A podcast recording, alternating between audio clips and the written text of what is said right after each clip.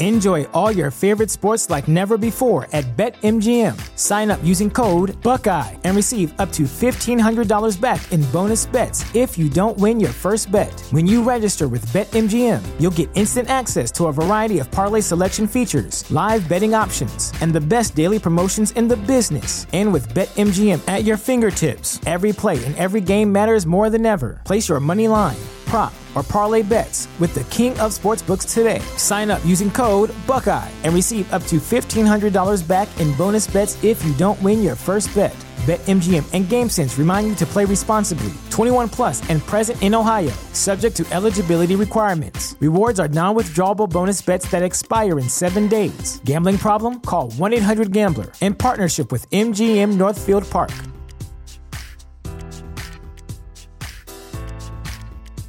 You know how to book flights and hotels. All you're missing is a tool to plan the travel experiences you'll have once you arrive. That's why you need Viator. Book guided tours, excursions, and more in one place. There are over 300,000 travel experiences to choose from, so you can find something for everyone. And Viator offers free cancellation and 24 7 customer support for worry free travel. Download the Viator app now and use code Viator10 for 10% off your first booking in the app. Find travel experiences for you. Do more with Viator.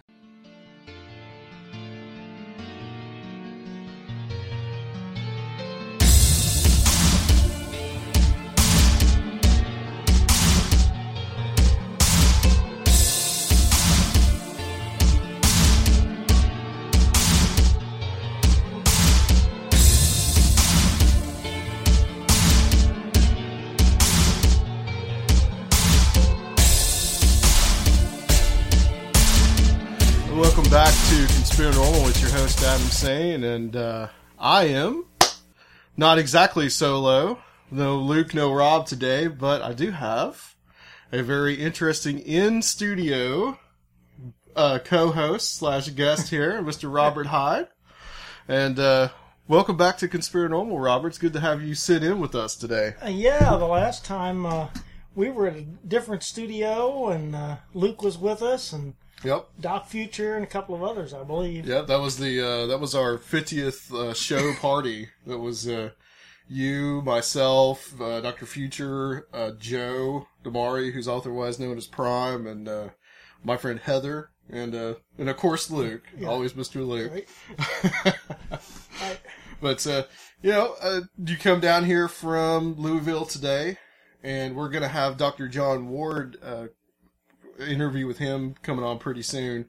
But uh, I just wanted to get you in here. We can talk about some of the stuff that you've been studying the last, uh, well, it's been a year now, really, since you've been here. So, you know, what's kind of some of the stuff that you've been looking at and uh, looking into? Well, if I started uh, from yesterday and worked backwards, I would say Right. I've just finished uh, reading a a book, uh, a kind of an anthology, I guess, or something of H.L. Mencken, the uh, the old Baltimore newspaper writer, famous in the 20s and 30s, critic of the establishment, that sort of thing. Wasn't he a big uh, critic of like the American people as well? Then he had some Yeah, choice words to say. yeah, he called them the bourgeoisie and Yeah. so forth. Yeah, he's uh he's pretty knowledgeable sort of guy. Um, one of the things that I came away from reading his his book was um, there was a lot of stuff that was that was really commonly known in his day that um, that anybody I mean a lot of people read his his American Mercury even you know it, the establishment didn't control everything Right. uh, so there was a lot of people who followed what he had to say. Um, but he talks about things uh, very plainly, very bluntly, that have now been just completely swept under the rug. For example, okay. his his take on uh, police state oppression in this country in World War One. Right. He is very thorough about that, and he goes he goes after it from the top down. Wilson and Palmer at the top, and the yeah, the, local, Attorney General Andrew Arnold Palmer, the kind of like the mentor of J. Edgar Hoover, I believe. yeah, Right? Yeah. and uh, The whole first the Red Scare and, of the and so forth, and you know, all we hear about, I mean, when I've read in in histories, you'll hear a little bit about the Red Scare and and so forth and so on. Like, you know, maybe this was legitimate, but he talks about how they went after uh, any people of German extraction in this country, uh, people that uh, that just bothered to raise questions, let alone the Quakers, let alone the commies, let alone the labor people. You know, one interesting thing to about that that time period that the, the anti-German hysteria was so bad that even dachshunds were like beaten to death on the streets in the in when America first went to war in 1917. Yeah, yeah. My uh, my grandparents on both sides were of German Yeah. descent. Uh, both families had come over sometime in the 19th century, and I don't know too much about their backgrounds, but um, they never said too much about that. Uh, I mean, both of my uh, both of my parents were born right at the time of the war years, so their parents, my grandparents, were definitely, you know, in the Yeah. middle of watching all that happen. But uh, my dad did tell me that uh, the local pastor at their church, who was himself a German immigrant, was watched. Uh, agents, government agents, would come and listen to his sermons and so forth. Uh, it was a real deal.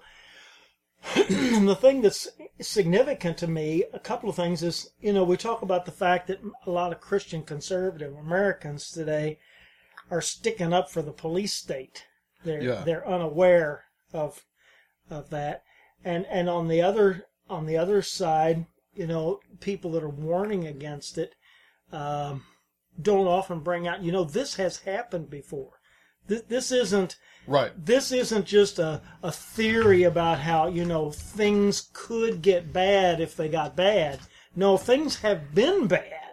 Things Right. have been really bad. That's one of the things that the I guess the, what you call the the so-called truth movement, and like the Alex Jones, and uh, they always look back to this hark in the time where the democracy was flourishing and things were not the way that that. But if you look at um, yeah, especially like the work of Howard Zinn, People's History of the United States, which I know there's a lot of people that are critical of Zinn, and I learned a lot from Right. Zinn. Yeah, me a too. whole lot. And if you if you look at that though, I mean, like you know, the Civil War. I mean, Lincoln, you know, um, he suspended habeas corpus, Right. which you know people could just be arrested for just any for just any reason. Mm-hmm. Uh, was that was kind of the beginning of it, and then World War One also, and then World War Two with the internment of the Japanese. That was also. You know, people were put into concentration camps. I mean, it did happen. I mean, granted, you know, obviously it wasn't as bad as the Nazi death camps, but people were interned against their will. You know, they By lost the thousands. they lost their livelihood, they lost their homes, and when they returned, they had to face even more um, uh, prejudice out there in the, in the on the West Coast. Yeah. I tell the story of when I was uh, when I was in Fremont, California, about 35 or 40 years ago. We had a groundskeeper that was a Japanese American, and uh, he was probably, oh, I'm going to say he was 50, probably about 50 year old man. He just kept the grounds for this apartment complex where I was renting. Yeah, And so I went down one day with a glass of lemonade just to get acquainted and talk to him. And he have, was one of the kids that was locked up in the concentration camps during Right. World War II. And, you know, it's great to say, you know, he had a good attitude.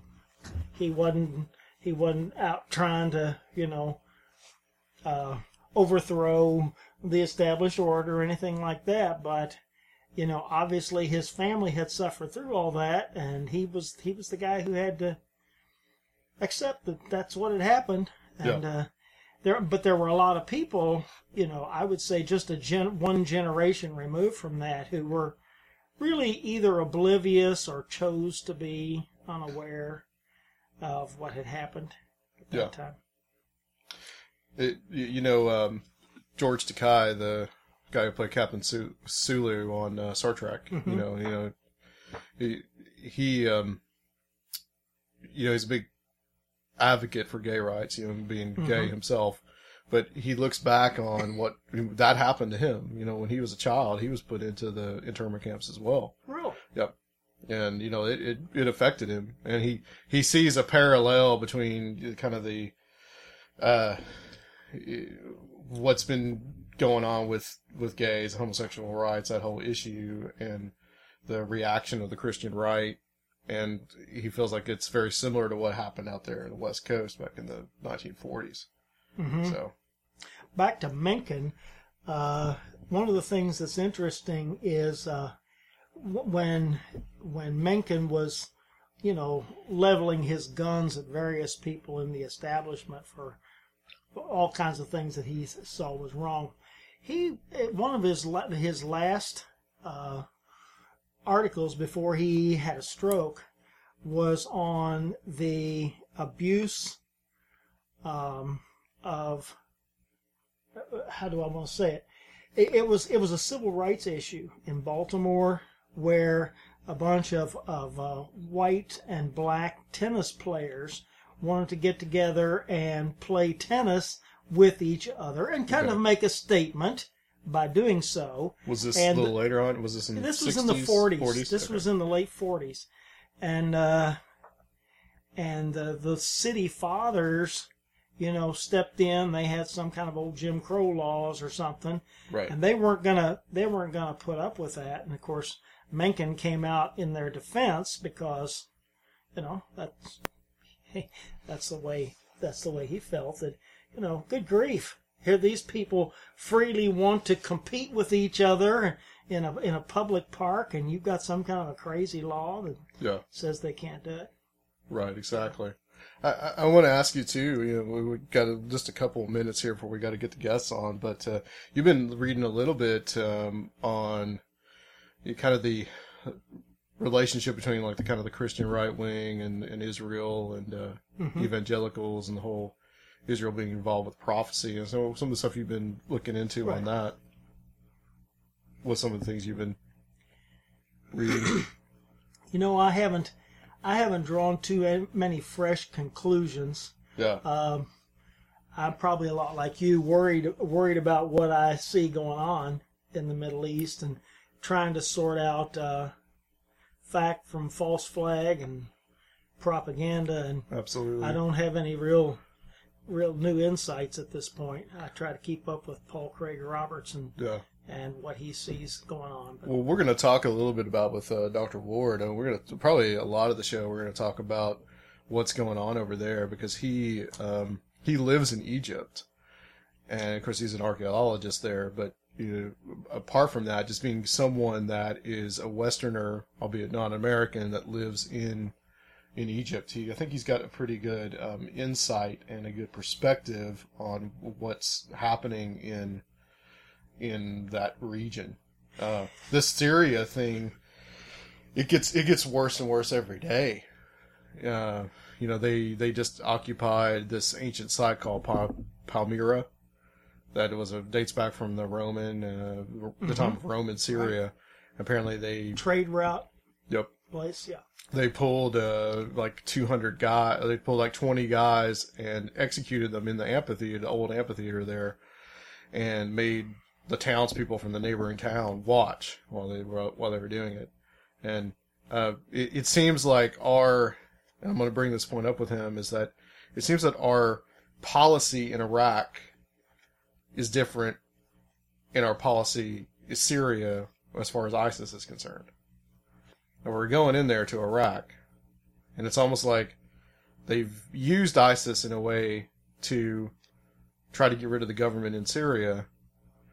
Uh, but yeah, they kind of want that that to continue in a way, but they want to just make sure that since it's spilled over to Iraq, that gets cleaned up first, and nobody really cares what happens there in Syria. And it's insane. I mean, the, there's like nine million refugees or something from Syria. Uh, it's it's it's it's horrendous, and you're not hearing about it really on the like American news. Yeah, I, I, I'm concerned about it. I, I try to keep up with it, but man, I haven't been able to piece it together. Yeah, and that's the thing. It, it gets it gets it gets confusing more and more. I've been I've been distracted probably by what's going on in Yemen, and uh, Yep. Don't really know what's happening there either. But I don't like it. Right. Uh, it's what's always crazy to me is that the solution to every social problem is to go out and pick a faction and and side with them and kill the other one. yeah. That's always the solution. Uh, uh, Right. Pick a country. That's always the answer to their problems. And I'm really disgusted with that whole frame of mind. Yeah. Uh, th- there's there's so much going on, and it, and I would say you know Obama at this point is just about as much to blame for any of this stuff as, as Bush was. Um, they inflamed that situation over there in Syria to to the point where it spilled over to Iraq, and you know we have the problem that we have. And the Iraqi army is apparently a- absolutely pathetic because they've just folded over and just handed in their handed their weapons and just ran out of that. I believe Ramadi was the latest one that fell, which is not all that far from Baghdad. And but yet in Syria, you know, nothing's nothing's really been being done, and they, you know, I just think they need to just give up this war against Assad and, and just accept the fact that the guy's probably going to stay around and clean up this situation before more and more people get killed. Well, on that bright note, let's uh, we're gonna go ahead and we're gonna take a little break here for us, and we'll be back on Conspiranormal with Doctor Doctor John Ward. Welcome back to Conspiranormal. Here with uh, my good friend, Mr. Robert High. We had an interesting discussion about H.L. Mencken and uh, Japanese internment camps of the 40s and how things have always been bad. And we have uh, on the line uh, Dr. John Ward, who is an archaeologist who lives in Egypt, although currently he is actually in Sweden. But uh, we're going to get some of his insight on what's going on over in the Middle East. And Dr. Ward is also one of the guys that's behind the Intrepid Paradigm, the Paradigm Symposium, the IPBN network. He's on Intrepid Radio, as well as the Situation Room, along with him, uh, Scotty Roberts and Rocky Stucci, who have both been on the show. And I want to welcome you to Conspiranormal, Dr. John Ward. It's been a long time coming. It has indeed. Thank you very much, Adam. Thanks for having me this evening. Absolutely. Uh, yeah, evening for you and middle afternoon for us. yeah, it's it's ten past nine. The sun is still up in the east. Well, she's in the west now, but she's still up, and the moon is up in the east. It's quite funny, but it's it's blue skies here. But it's nine o'clock in the evening. It's about five degrees, and I'm absolutely frozen. Absolutely. Uh, uh, the uh, just curious, how far are you from the Arctic Circle? Oh, uh, as far away as you are, probably. Miles, Okay. Thousands, thousands of miles away.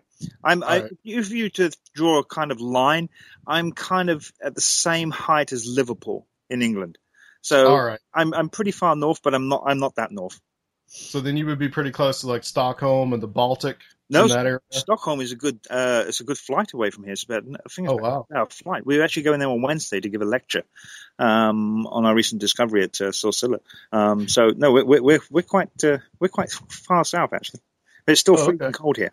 I, I think Right, it's, right. I think it's just Sweden. I think that's why there's nobody living here. I think that's why Yeah. they've got nine million people in the population and about a, thousand million moose.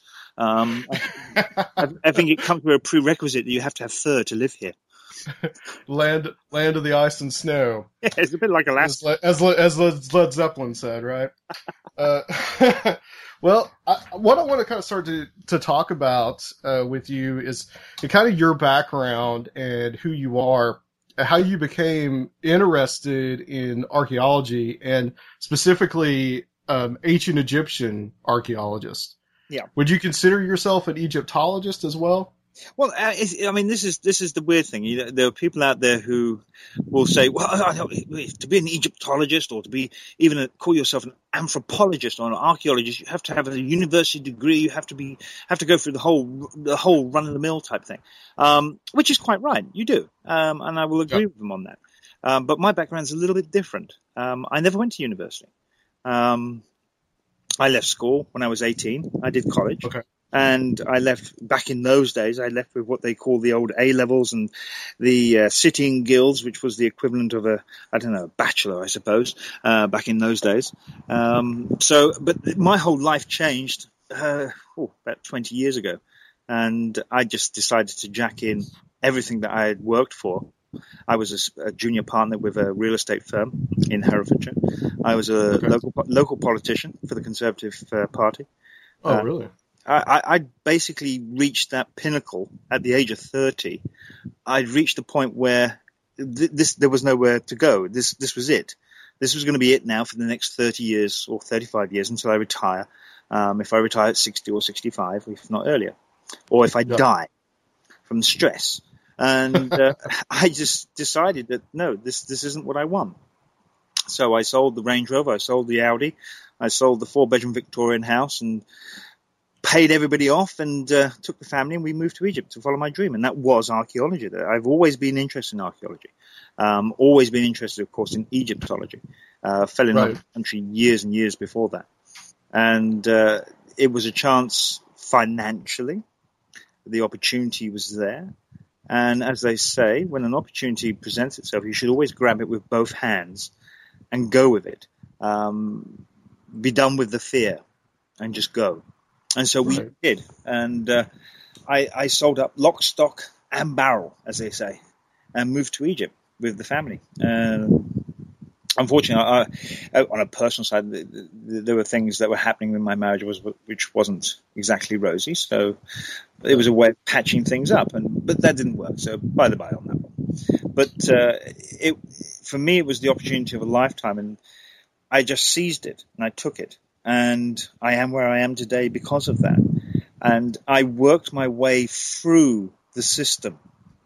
Uh, one could say that there was one door would open, another one, and another one, and another one. And it just kept on happening, a kind of synchronicity, I suppose. One could say that.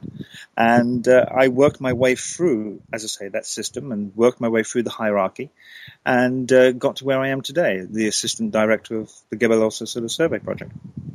Have, have you ever been? Uh, have you? Uh, were you always at Gebel El Silsila, Yes, uh, living there? Yeah. Basically, I mean, I haven't always been there. No, I mean that, Yeah.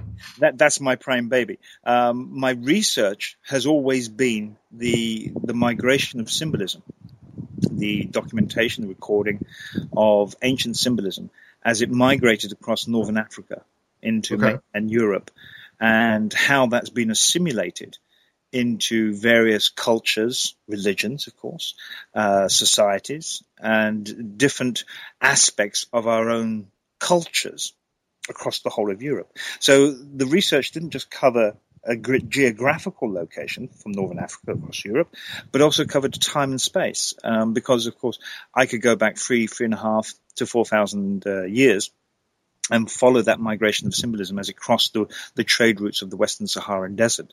And as it crossed there, it went over into Europe and then through the houses of Europe and across then into Britain and across from Britain over to America and so forth as we come up to present day. And then we look at symbolism as it is today, whether that be in a visual aspect or even an architectural uh, aspect, because symbolism has now taken on so many guises that we are literally surrounded by it perpetually all, all, all day long. Um, and for most of us, we, we don't actually realize it. But uh, Right. I, I look at the symbolism and how it's been incorporated not only within um, the written word or, or the, the, the visual aspect, of course, through media, but also, of course, through architecture, uh, and also through symbolism in, in landscape, and how we as men have, or man, I should say, uh, has manipulated the landscape in such a way and in such a variety that it does actually uh, represent certain aspects of ancient religion, ancient cults, etc., etc., etc.,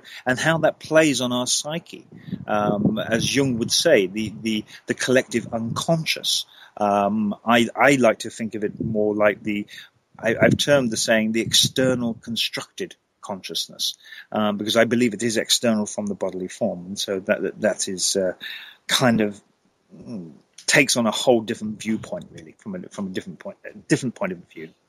Well, John, what would be a what would be a symbol that is in Western culture that uh, something that we would know quite readily uh, that that dates back to the the period of ancient Egypt to that time period? Well, I mean, one, there's so many. It's not true. Um, yeah, I, I think one of the ones which I always like to bring up because it's very controversial, and it brings up, a, it stirs a lot of emotions. And the reason why I use it is be, is purely because of that. It's, it's a stereotype. It's an archetypal symbol, and that is the swastika. Um, okay. Even at Silsila, we have the swastika everywhere. In, really? Yeah, and uh, if you go to Alexandria in uh, on the Mediterranean coast in, in Egypt, if you go through the sites of say the Serapeum or Kom el Shoqafa or Taposiris Magna, you'll find the swastikas emblazoned on on the stonework there as well, and in other sites across the whole of Egypt. I mean, I've traversed every the four corners of Egypt, tracing down symbols over the past twenty years with Maria, uh, my partner, Dr. Maria Nilsson. And uh, I don't think there's a site we haven't been to. I don't think there's a desert we haven't crossed, and there definitely isn't a sea that we haven't dived. Uh, we we've been literally everywhere, and that's that's what we did. And, but Silsila seems to be or is the origin uh, in many respects. I mean, that's why we refer to her as the mother of all temples because she is the largest ancient remaining sandstone quarry in the world and all the sandstone that was quarried from there went into building the places that we see today, such as Karnak, you know, Luxor Temple, Medinet Habu, the Ramesseum, Esna, Kom Ombo, uh, Edfu, uh, to say just a few, Dendera, etc. Um, so, I mean, the, the, sandstone that came from there built these edifices that we see today. So this was the area that the that the stone came from to build all these yep. these ancient temples. Uh, the the site there at uh, Gebel El Silsila, uh, how far back does it date to? that's a, that's a nice question. Uh, the, the, quarries themselves, we can go back to say the New Kingdom. We'd like to okay. go to the Middle Kingdom, um, and we are searching for evidence to suggest such. Um, but at, at, the present moment, we have to stick to our guns and say, well, New Kingdom at the moment. Um, but the site, the site itself, that stretches way back into the eons of mankind. Uh, we've got rock art there that's 16,000 BC. We've really? got microlithic workshops where man worked with stone, which can go back even further. Um, we've got the ancient trade routes. You've got to remember. I don't know if you if you're familiar with Silsila, and if your audience are, go to Google and look it up. It's, you can go onto Google Earth and you can pinpoint straight away. And when you do, you'll see that it's it's the narrowest part of the the Nile, and the Nile is the largest river in the world. So you know, yes. this is the narrowest part. This, it, it, was originally would have been a gorge uh, that was cut through by the Nile as she traversed her way down towards the Mediterranean, and uh, the two sides we, we our site is made up of the East Bank and the West Bank predominantly. Um, but when you look at it from a from a bird's eye view viewpoint or from Google Earth, you'll notice that uh, they were basically two islands that would have been surrounded by the Nile when she was in flood.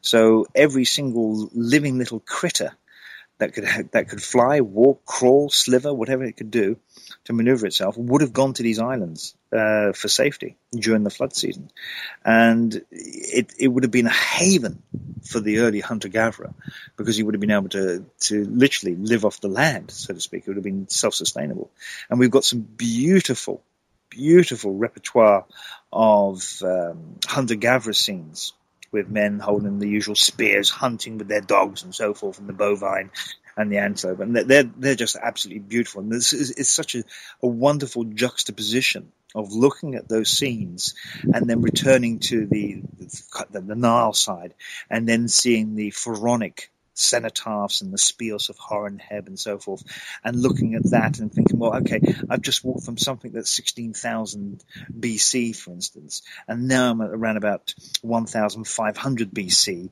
and then I can go around the corner, I'm in the Roman period, I'm in 50 AD, yeah. and then right. I'll come across some ancient, uh, some modern graffiti from the early European travelers of the 18th and 19th century, and then all of a sudden I'll see some modern graffiti that's been left by some tourist. And so when you look at graffiti, even though of course it's it's it's not the dumb thing to leave graffiti, for us it, in that respect, it does show a continuation of the site as a place of um, pilgrimage, worship, uh, a place of beauty, a place where people have come, but they've never set down roots. And that's the strange thing with Silsila, both on the East mm. Bank and the West Bank. No one, no one has ever lived there. There's really no, there's no housing. We have a few encampments. Uh, we have a fortified area, which is more Roman. Um, but we don't have a, a city as such. Well, we haven't yet found the remains, I should say. Let's let's be honest. Um, and so it, it, it does pose the question as to why. And I always go back to this flooding aspect and them becoming islands and thinking about it from a, just a natural point of view. I mean, you can imagine the Nile during the before the before the dam was built in 1971. That the the Nile was literally one of the most dangerous places to be. The croc- it was infested with crocodiles. That's the Aswan Dam. Yeah, the Aswan Yeah. Dam was built in 1971, um, and then but you got the earlier dams, of course, of the uh, late 19th century, built by the British. Um, so before all of these dams were built, the Nile was infested with crocodile and hippopotamus and so forth, and it wasn't, it wouldn't have been a safe place to be. I always laugh, joke with Scotty when he talks about uh, when we wrote the uh, Exodus reality, and because good old Scotty, he's, he is he calls me a biblical minimalist, uh, where he tries to stick to scripture. And he always talks about, you know, Moses being set adrift on the Nile in, in a reed basket. I say, good God alive, man, you, you wouldn't want to be put in a reed basket in the Nile. You would have been, would have been eaten alive by a crocodile. There's no way you would have made it. It would have been a bloody miracle. And he said, well, miracles? Well, that's biblical, John. You know, just as an observation, John. Uh, Yes. you know, as an American, to for me to to go and see sixteen thousand years of history would just utterly blow my mind. When you know the oldest city of, in the United States is from the fifteen hundreds. Yeah. So that that's amazing to me. I get that. I get that. And uh, it is for us, though, as well, Adam. You know, um, Yeah. I, I, I speak very humbly about it, and we're very blessed. And we have an amazing, and I mean this, we do have an amazing team behind us, uh, both international and Egyptian. And our Egy- Egyptian team is, is fantastic. They're phenomenal, those guys. Uh, they really are. And we've worked so hard over the past six seasons to get where we are today.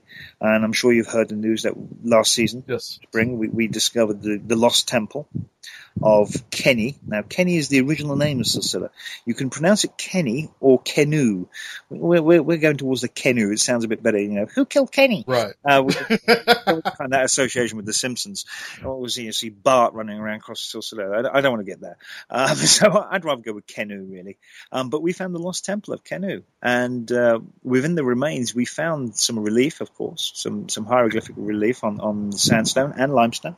Um, but one of the limestone blocks that we discovered actually had the name Kenu, and for us, that sh- that proved it, it was a city because it refers to it as the city of Kenu. So it must mean that in that area there must have been some kind of infrastructure that served these ancient quarries and served the temples as well. Um, because we've got this temple now that we've discovered, and we already had the what we call a speos, which is a, a rock cut temple.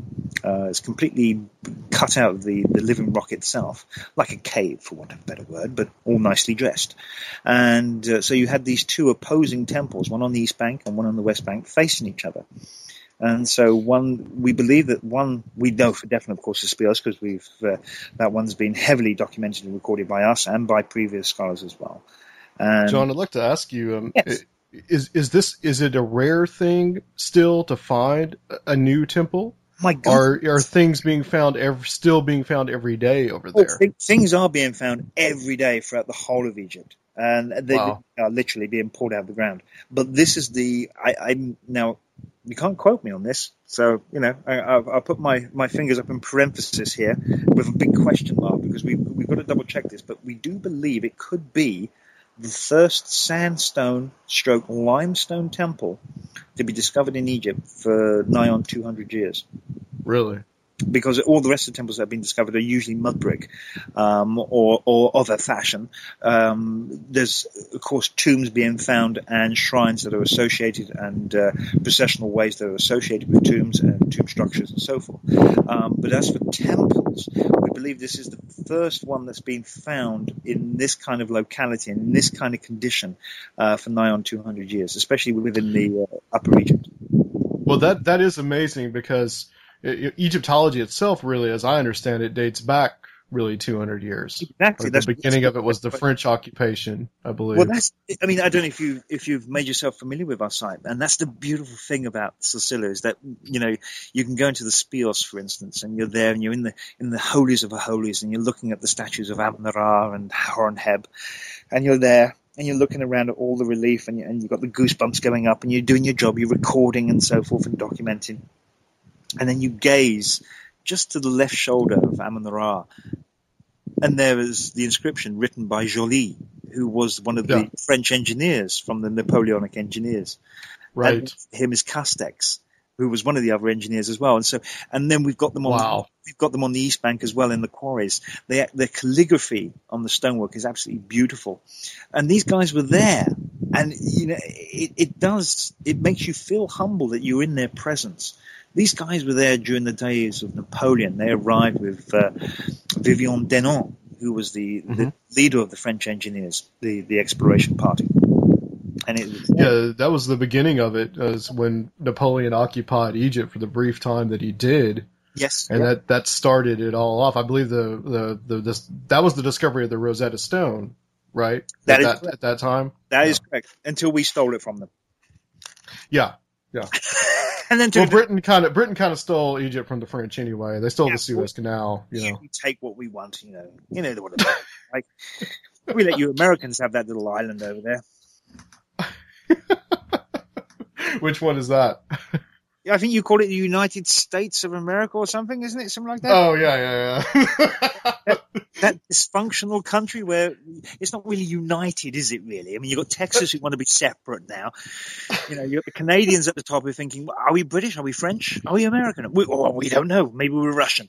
Um, well, you need to come to you need to come to where I am, where they still fly the uh, Confederate flag. So you know, you I'll come down there one day. I promise you. I'll come down. I'll come down with the Union Jack and put it next to it. gotcha. it looks kind of similar. Uh, I want to ask about the, pro- the. You have two projects going on, and one is the Gebel El Silsila, the survey project, Yes. and we've talked about some of that. Uh, but you also have the what I what is the Sirius project. S I R I U S after the star. And it's interesting because we talked to Laird Scranton last time about some of his work with the Dogon, about the the story of the mythology of the Dogon, the the star Sirius. Uh, what's the significant? Is, is there significance to to naming the project Sirius, and what's that that project all about? Well, actually, yeah. I mean, I know Laird. Laird is a very, very dear friend, Yes. and his good wife Risa as well.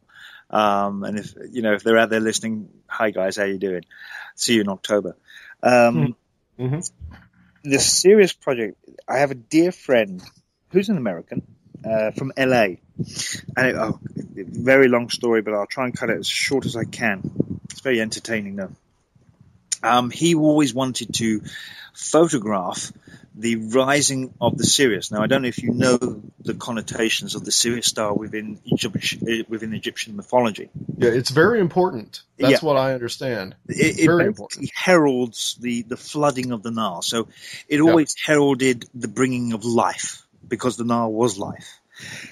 With with the Nile, of course, it brought fresh water, but it also fresh brought with it the fertile lands because when the waters receded, it, there was always left anywhere between 15 to 30 centimeters of this black alluvial soil that was rich in minerals. And this is where the agricultural side of, of Egypt, the breadbasket of the world, took off. This is why the Romans used Egypt as the breadbasket.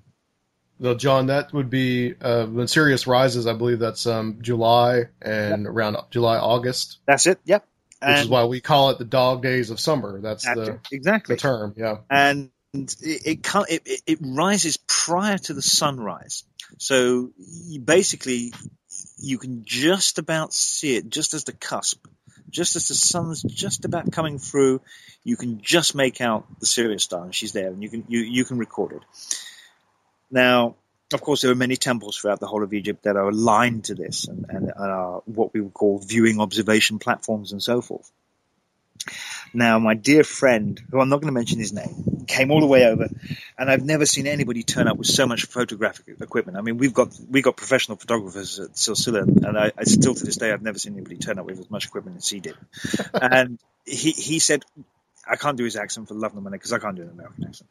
But he said, John, I want to, I want to see this, I want to see the star, and I want to see it tomorrow morning. This was the first day he arrived. I said, fine, okay. I said, I'll wake you up at three o'clock, and we'll we'll take a taxi and we'll, we'll go out to the Giza Plateau next to the Great Pyramid. And I'll arrange with some of my with some of my inspector friends, and we'll we'll have a park cordoned off so no one will come and bother us. And you can set up your equipment and you can record it. I said, but you do know you're not going to see it and you're not going to be able to record it. I said, we, I, I tried telling you this. I said, it's not going to happen. I said, the, the landscape has changed and the environment has changed since the days of the ancient Egyptians. I said, one you've got to contend with is the smog. The second thing you've got to contend with is the landscape itself, the, the skyscrapers, uh, the modern infrastructure, the buildings. They, they just block the landscape. I said, you're not going to be able to see it. Let me be the judge of that, John. I said, okay, fine. Well, what I didn't, what I didn't tell him, and I thought, well, he's American. I'm sure he'd be able to ride a horse. All, all Americans can ride horses. You know, they're all cowboys. Uh, right. Yeah, exactly. So he, he, turns up Julie in the morning with all this camera gear, these big boxes. Put him on a horse. I ride him out.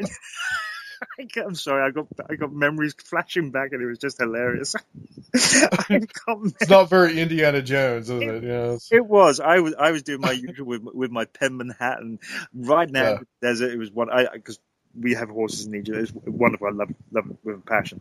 So I'm doing my galloping across the desert. Maria was there as well. She was galloping. Across. We were having a great time. And there's our friend who who's basically on a donkey near enough because he he just couldn't do anything because he had all this camera equipment. Anyway, we got there and he set it all up, and of course he didn't record anything. He couldn't see anything.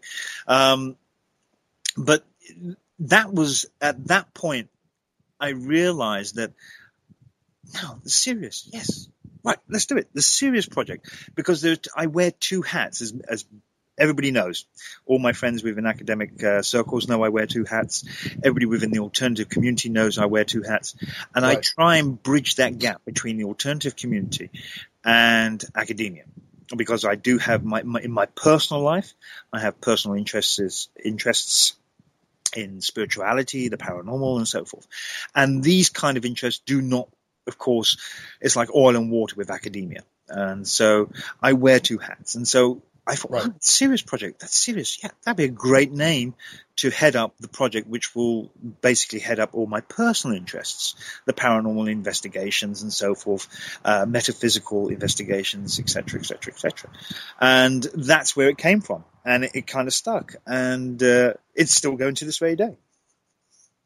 You, you kind of have to do that. You kind of have to wear two hats in a way with the because there's all the kind of well, like the lack of a better term, term the the woo woo stuff, and then there's the more serious kind of scholarly stuff. Yes, and in some no, ways, never the twain meets. No, let me correct you there because yeah, I believe I I do believe. I mean, there's people like Laird Scranton, for instance, people like Thomas Fusco, yeah. who are serious, serious, what I would call academic researchers in their field because they are. And you've right. got to give credit where credit is due. They are very methodical with their work. Whether you agree with it or not is beside the point. What you can do with the likes of Thomas Fusco and Laird Scranton and many more that I could mention, you can sit down and you can have an adult intellectual discussion and debate with regards their research. And when it comes to the woohoo, that's where yeah. it falls down because those guys, you cannot, you cannot sit down with them and have a intellectual conversation with them because their research ends with the research which they got off Wikipedia or Google search. It doesn't yeah. go any further. It's all handed down information. It's second hand information. Right. When we talk about people, again, like Laird and, and Thomas and so forth, they're there in the front line. They're actually there doing it. They are researching. They're doing serious research, practical research. Take Thomas's work. I mean, he, he, what he's coming up with, some of the theories that he's coming up with, it, it, it's just bending, literally bending time and space. And so, yeah, his stuff is amazing. I've listened to an interview, a couple of interviews with him, and I'm going to try to pursue to get him on here. Yeah, but I mean, he he basically just looks at everything as a very scientific way to look at the paranormal, and a lot of it has to do with the concept of space time. Yeah, and so you can't classify Thomas, for instance, as a woohoo. Um, no. And so when it comes to those two hats, and I, I will say this, and I, I, will always say this, and I will always maintain this, even though I was a little bit uh, degrading there of the woohoo factions, I never, ever dismiss anything that anyone brings to the table. Yeah. Regardless. Regardless. Well, I mean well, that. well, you you don't, John, and I and I wouldn't either. But there are serious academics out there that would any kind of research that doesn't fit in kind of like a scientific method or a scientific mode. They're they're not going to accept, even No, if it is actually- very well. You'll be surprised by the number that do accept it. And, and I'm, I'm going to clarify that for you. And what I mean by that is they don't dismiss it. They just Right. shelve it like I do. I file it. I file it away until such time as evidence produces or facts or other discussions, other debates, other theories, other hypotheses are brought to the foray that have a relationship with that particular part of research. And you'll be surprised the, the amount of academics that are out there that work in my field uh, within archaeology and Egyptology, especially Egyptology, that there is a mixture of the worlds between, shall I say, let's if we go and touch upon the worlds of magic and spell spellbound and so forth, those worlds do mix because we can't dismiss them. There, there was a very good argument once that Scotty and I were involved in. Scotty came up with this um, uh, kind of answer to someone's uh, rhetoric question, and he said, if we were to destroy all religious texts that pertain to history that we've used as a source material for historical material data, we wouldn't have any historical material data. We wouldn't know anything. Because Right. most, if 99% of all historical data and material that we have at hand, and I'm talking about ancient material, um, comes from historical records, uh, historical religious records. Sorry. Uh, because they didn't view it the same way that we do in that they viewed your religion, science, all of it was together. Uh, the ancient world, they didn't see it in the same way that we Yeah. kind of put categories on it. it was one gnosis, completely one. Right. So one can't dismiss anything unless you are completely um, closeted and you're completely focused on one uh, part of your research and that's it, and you don't want to be bothered with anything else. And that's fair enough. And there's a lot of my friends out there who are like that. And I've got, I don't have a problem with that at all. I mean, you know, to be focused and intent on, on your research is wonderful. Um, but I find I, I like to mix the two. I like to look into my own personal life. I like to look at my own personal beliefs, my own personal faith, and where and how that that falls, and what the relationship is with that, with my work, and how and is there any relationship there? I, I forever questioning myself. Yeah, I, I, I think that I'm I'm in the same place that you are, basically. I, I, I look at how all these I have my own personal faith, and I look at how some of the things that I've spoken about on the show and some of the things that I've explored in my studies uh, have to do with that. And does it fit? Does it make sense within my worldview? Yeah, yeah, exactly. And there are there are things that that I've studied uh, in the course of doing this show that have challenged my worldview.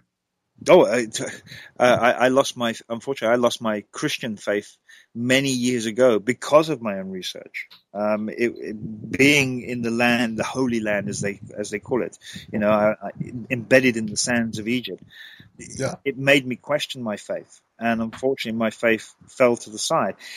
My belief didn't. My faith did. I still have a belief um, in in in a God. Um, I still believe, of course, in the Bible. I still believe in the word of the Scripture. Um, but I find it very hard to tally those two with with them what I would call faith. That that that for me is an obstacle at this present moment. Right. Yeah. Uh, uh, it- It's it's understandable. Mm. It is. Yeah. Uh, so the Sirius project is just a that's the that's the symbolism that's the symbolism uh, project that you've spoken of? Yeah, the, the Okay. project that that is it, it's not the symbolism because the symbolism really has taken on a whole new vein, and uh, um, that it really has gone over to the academic side now with, with the uh, the Silsila survey project. Right. Um, you know, for one one quarry alone in Silsila, we've got over f- just over four and a half thousand inscriptions and symbols. That just gives you an idea of what we Wow. Um, so no, the, the, the whole of the symbolism project has really gone over to the academic side, and what I'm looking at, I, I still keep this there's still symbolism within the Sirius project, and that, that goes over. I've, I've just returned from London, uh, where I where I taught for the weekend a workshop on dowsing, and we used heavily, we drew heavily upon symbolism uh, within the workshop, using symbolism to create or recreate, I should say, temple architecture uh, to create a kind of atmosphere that could be dowsed and whether that could have an effect upon our own current environment. And the results of that were, were quite extraordinary. You know, there we were playing with, uh, for want of a better word, cardboard boxes. Um, Yeah. And uh, they, they were blank, just standard cardboard box. And we built a, a kind of shrine, a, a reconstruction of a temple. And uh, Huh. they dowsed it and they were able to define the edges, define the corners, define the inside, and so forth. Define, if I may use this word very loosely, because it's not one of my favorite words, energy, um, aura. Um, they were able to define that using dowsing techniques. Um, but once they applied a series of different symbols to the exterior of this uh, makeshift temple of cardboard boxes, it took on a whole different genre. And even the group, their dynamics changed in the group. Um, there was a visual impact, of course, but there was an emotional impact. There was, I would go as far as saying that even the, the, the atmosphere was tangible, it was palpable in the room. It changed. And of course, the dowsing results changed, of, of course, throughout that. Um, so they, they, were- they were interesting, very interesting results. Do you think that it was the structure of the temple that caused that, like creating the temple, the, the symbols themselves, or was it the intention of the group of people that was giving it that energy? I think you've got to, you've got to take on board when you look at this from an analytical uh, perspective.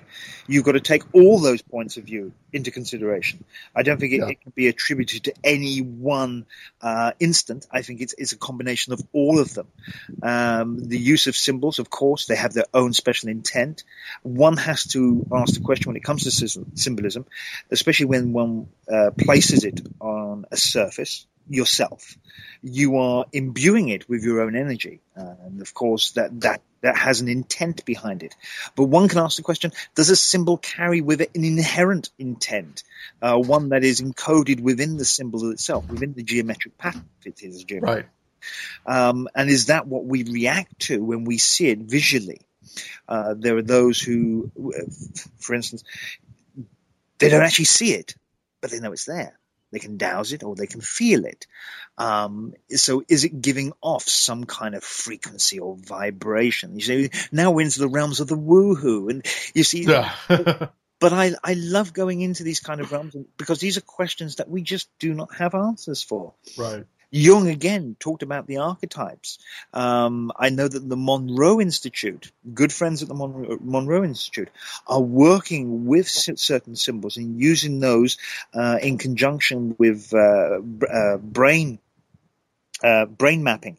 Um, I know other friends in the industry who are also looking at ways of measuring brain activity by using symbolism, ancient symbolism, as a stimuli both visually and internally um, and also audibly, because of course symbols can take on a, uh, a certain notage or an audible signature. Um, so there, there- there's all these different types of stimuli uh, from symbolism. And how that affects us both psychologically, uh, on a conscious level, and on an unconscious level. And uh, so yeah, so that's that's that's, that's my research. I mean, that's that's what I, Amazing. that's what I that's what I look at. You know, Scotty, uh, when I, uh, last time that I had him on a few weeks ago, I'm sorry. uh, Did he, I do apologize. He, he does whittle on. You should, only, you you know, anybody else out there who's listening, who's thinking about having an interview with Scotty Roberts, you want to keep him down to at least five minutes, no more. I've I've had I've had Scotty on a couple a couple of times before that, and this is like My the God, first man, time in a couple well? of years. Are you well? Is Yeah. the medication working for you? It doesn't seem. Well, it, it was it was funny. I'll tell you a story. Uh, the second time I had Scotty on, he had uh, he actually had it. We I think we only could do an hour or something, and he had a, he had another interview that he had to do. Oh, And was as we were doing the interview, we're kind of wrapping up. Scotty was he he he was talking and talking and talking, and I finally was like, Scotty, we got to wrap it up. You got another interview to go. and he's like, Oh yeah. I love I love that man to death. I really do. We, we make a we, we make a great partnership. But my God, that man can talk. well, Scotty had uh, Scotty had told me to ask you about like your paranormal experiences, so that you've had you've had quite a few in your life, and you know we talk a, we talked a lot about that on this show previously about a lot of paranormal stuff. Um, what's some of the things that have happened to you? Like some of like the high points. God, I don't think I've ever shared these live or on, on air before with with the. Yeah, I think that's what he was like. He was like, you should ask him about that. Is what Scotty said. Um, oh, well, there, there, there's so many to mention. Um, and you see, I don't mention it. I, I don't talk about it, and the reason I don't talk about it, and I, I will, I will share a few with you. Um, okay. First of all, I, I don't usually share them purely because I, I don't. It's not that I don't want to be put in that bracket. I don't want to have that label. It's because I don't want people to have a preconceived idea of me. Yeah. And I want to be able to enter a room and people say, "Oh, there comes John. Oh, he, he's he's all right. He, he's pretty level-headed. He, he'll listen, and or he'll he'll be able to experience this and, and give us a, a kind of conclusion or, or an idea of what's happening and so forth. I don't want to have that kind of label. Oh, there comes John. He's had he's had tons of paranormal experiences, Right. uh, and so I, I, I kind of shun away from it. I will be honest. I, and there is another big reason as well. I, I'm the biggest scaredy cat there is. Um, it freaks me out, literally. I, I, It I, freaks me out too. I'm not gonna lie. I mean, Scotty and Rocky. I mean, it was hilarious. I don't know if they shared this story with you. Uh, we were doing a uh, a live show from the College of Psychic Studies. And I don't know if you're familiar with the College of Psychic Studies in London. It's over a hundred over hundred years old, as you know that. And I'm staying. Was that established by Arthur Conan Doyle? Yep, that's the one. Okay. And I'm staying in the original building. They're still there to this very day. As I say, I was there last week, and uh, I when I'm there, I stay in the building itself by myself. They have a, a bedroom on the very top floor, on the sixth floor, and uh, next to the room which Harry, well, it's actually the room that Harry Price used to carry out all the seances in. Oh Uh, yes, Harry Price. hmm I'm familiar. And so Rectory. I'm in his room, basically. Wow. out Wow. the and there's a bed in there now, and that's where I sleep. So you can imagine straight away your heckle's already up. The psychological uh, factor is already kicked in before you even Right. get out lift. Um, and bearing in fact that you know you're in the College of Psychic Studies, the amount of seances, Ouija boards, mediums, psychics, you name it, they've had them there. They've been there, and they're still doing it to this very day. Uh, and that's the beauty about this college. Now, I was there, as I say, I was in the library downstairs. Fantastic library, sat in the wind back, uh, with my back to the window in the bay window. And we were doing this live show, and Scotty and, Ro- and uh, Rocky, live on air, shouted out, if anyone's there, anyone's there, feel free. Come and tap John on the shoulder. Make your, make your presence known to him. And you're like, thanks, guys. throw a book off the shelf or do something, rattle the chains, make a noise, let him know you. And I'm saying, no, guys, thank you very much. I do not want to hear anybody. I don't want to hear anybody's presence, and I certainly don't want to be rattling the chains. Thank you very much. And I, and I, I giggled at the end. And then all of a sudden, we heard this yeah. thumping. I said, Can you hear that? And we actually got it recorded live on air.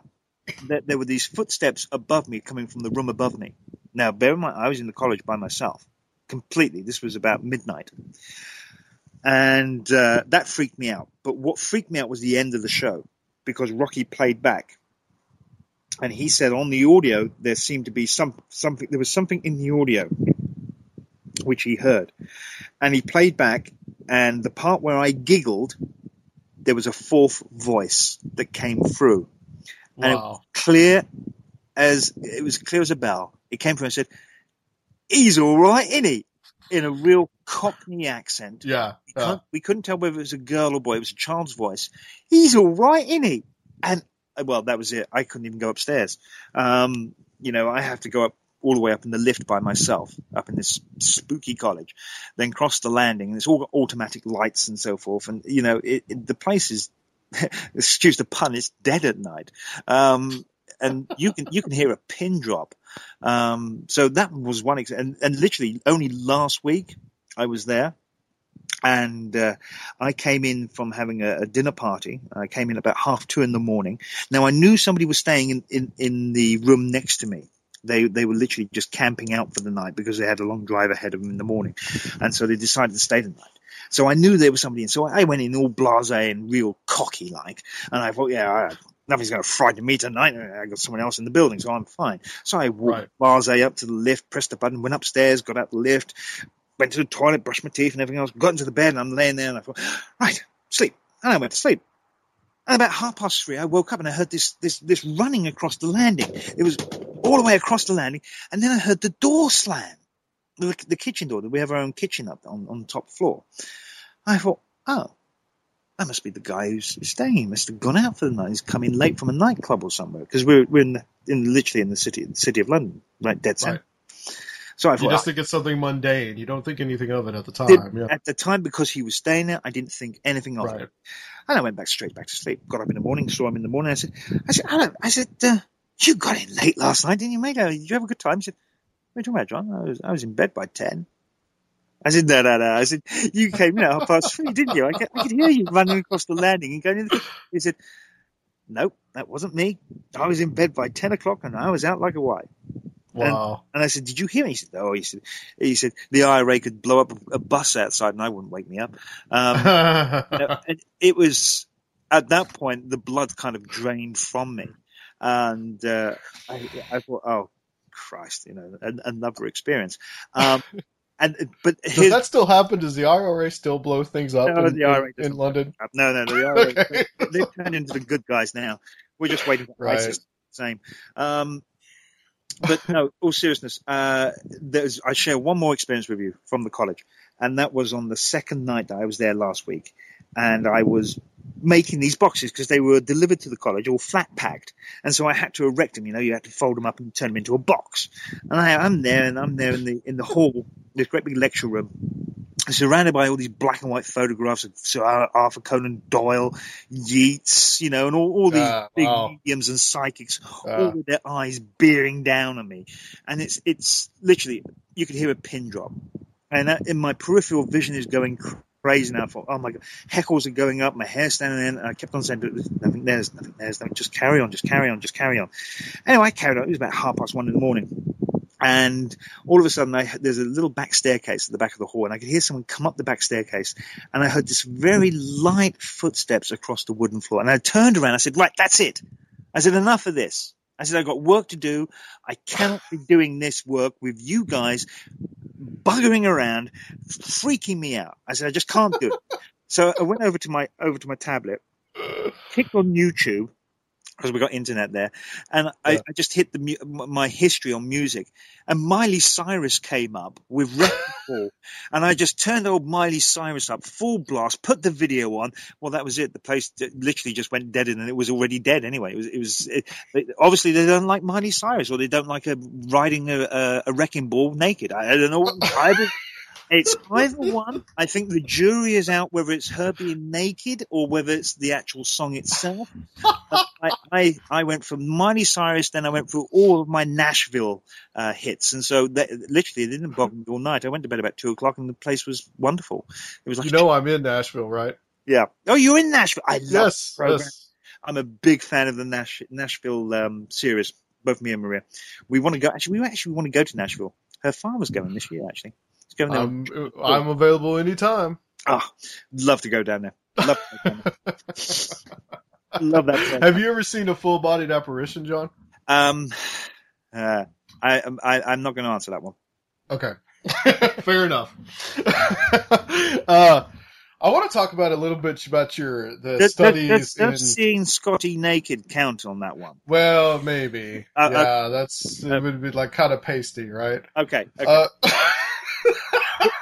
mean, uh, I've seen Micah Hanks. sober. yeah, Sober. I, I've met Micah as well. So, uh, I want to talk a little bit about your um, your studies in the occult and into Hermeticism, Yeah. and specifically into the life of Dr. John Dee. Uh, he's come up a couple of times on the show, but we haven't really covered too much about him. And he's something that I find really interesting because one of the things that we've talked a lot about on this show is the concept of the uh, fallen angel slash watcher angels Mhm. and the Book of Enoch. And in John Dee's magical system, there was the idea of Enochian magic. Yes. The Enochian magic. Yes. Yeah. Uh huh. And what is it about it that that uh, that interests you, piques you, in, that that spikes your interest? Well, I'm just curious of what he what he was conjuring up, what these beings, the nature of these beings were, and what the information that he was possibly getting from them. Okay. Um, it's, it's, I mean, the synchronicity here is kind of funny because I've just posted to Facebook. Um, because I'm, as you, as, as everybody knows, I'm prolific on Facebook. Um, Yes. I, I've just posted to Facebook a series of photographs that I took at the British Museum last week while I was at the college. I, I, I popped over to the British Museum because I wanted to see the collection of uh, John Dee's uh, scrying, his obsidian mirror, and his wax seals. And uh, I've, I saw them many years ago. And back in those days when I saw it, digital cameras weren't out. It was the old film, 35 uh, millimeter film. And so I thought, oh, I'll go and take some nice pictures. So I, I popped over to the BM and went to the cabinet that are in, in Hall 1. And uh, the, the whole hall was virtually empty. It was lovely. And there they were in all their glory, his obsidian mirror with the case in which it was uh, carried around in, uh, three of his wax seals, and his gold seal as well, and uh, and one little scrying crystal ball. And uh, I'm I'm stood there at the at the at the cabinet, this glass case. And I don't know if you've ever been to the British Museum, but you know the British Museum No. itself it be, should be put in a museum in part. I've never been to the UK. It- oh, you should go, sir. You should go I would love to. it, the, the parts of the British Museum, it, it's like stepping back into Edwardian and Victorian Britain. Uh, it, it's, yeah, it, it, it takes your breath away sometimes. And this was such an occasion. So I got there and I'm looking at his obsidian mirror. And uh, I was trying, and I will be honest, I was trying to conjure. I was trying to conjure and I was looking so deeply that I was lost in it. And I could feel as if Dee and Kelly themselves were standing next to me. And all of a sudden then Ashmole turned up and there was Darwin and there was Pitt Rivers and there was Petrie and Lubbock and, you know, and I, all of a sudden I had all these greats around me that are all part of my research. And, and, I, and I just stood there and it just brought a, an immense warmth and feeling uh, again that humble feeling that we're all part of something much much bigger but the fact that i openly acknowledge them in, in my research and publicly and I, I don't shy away from them I, I don't shy away from the word occult oh my god Yeah. Devil worship what devilry is this you know, oh please! If you, want to talk about devils and Satan, go to church. Don't speak to me. Um, you know, yes, okay. Let's go. Let's go and sacrifice a baby on an altar. Mm, lovely, lovely. Uh, yeah, you know, Harry Potter, eat your heart out. Um, it, and it was. It was. Sta- I was standing there, and I could. Re- I could really. They they weren't there, of course, but I could feel them. I could feel their presence, and it was wonderful. And in fact, again, synchronicity. uh, This afternoon, someone replied to those photographs I, I put through, and they were asking about the Enochian magic. And uh, I run a group Uh, well, I, I, run a group. You don't run anything on Facebook, do you? You're run by Facebook, really. Um, I have a group page on Facebook, which is the Esoteric Brotherhood of Luxor, which is attributed or is is set around everything that's occultic and hermeticism and esotericism and so forth, all the schisms. And uh, so I, have got a good good bunch of people in there, and, and, I put the put the pictures up, and a, a, lot of people come through, of course, making oh wow, John, wow, wow, wow, the British Museum, oh fantastic to see him on display, so etc. etc. etc. But there was one guy who came and said about the Enochian magic, and he said, "Does it work?" And I thought, hmm. And I'm not going to mention his name, and. Uh, because it was, he then sent me a private message and we were talking about it in private messages and uh, it was interesting his perspective on it. And I, I had to be honest with him and say to him that the Enochian magic for me I find it wanting. I find it in a place where it falls into the realms of I think you had to be there to believe it, yeah. it there's a lot of magicians uh, and followers out there and adepts and initiates who will swear blind that the Enochian magic works for them.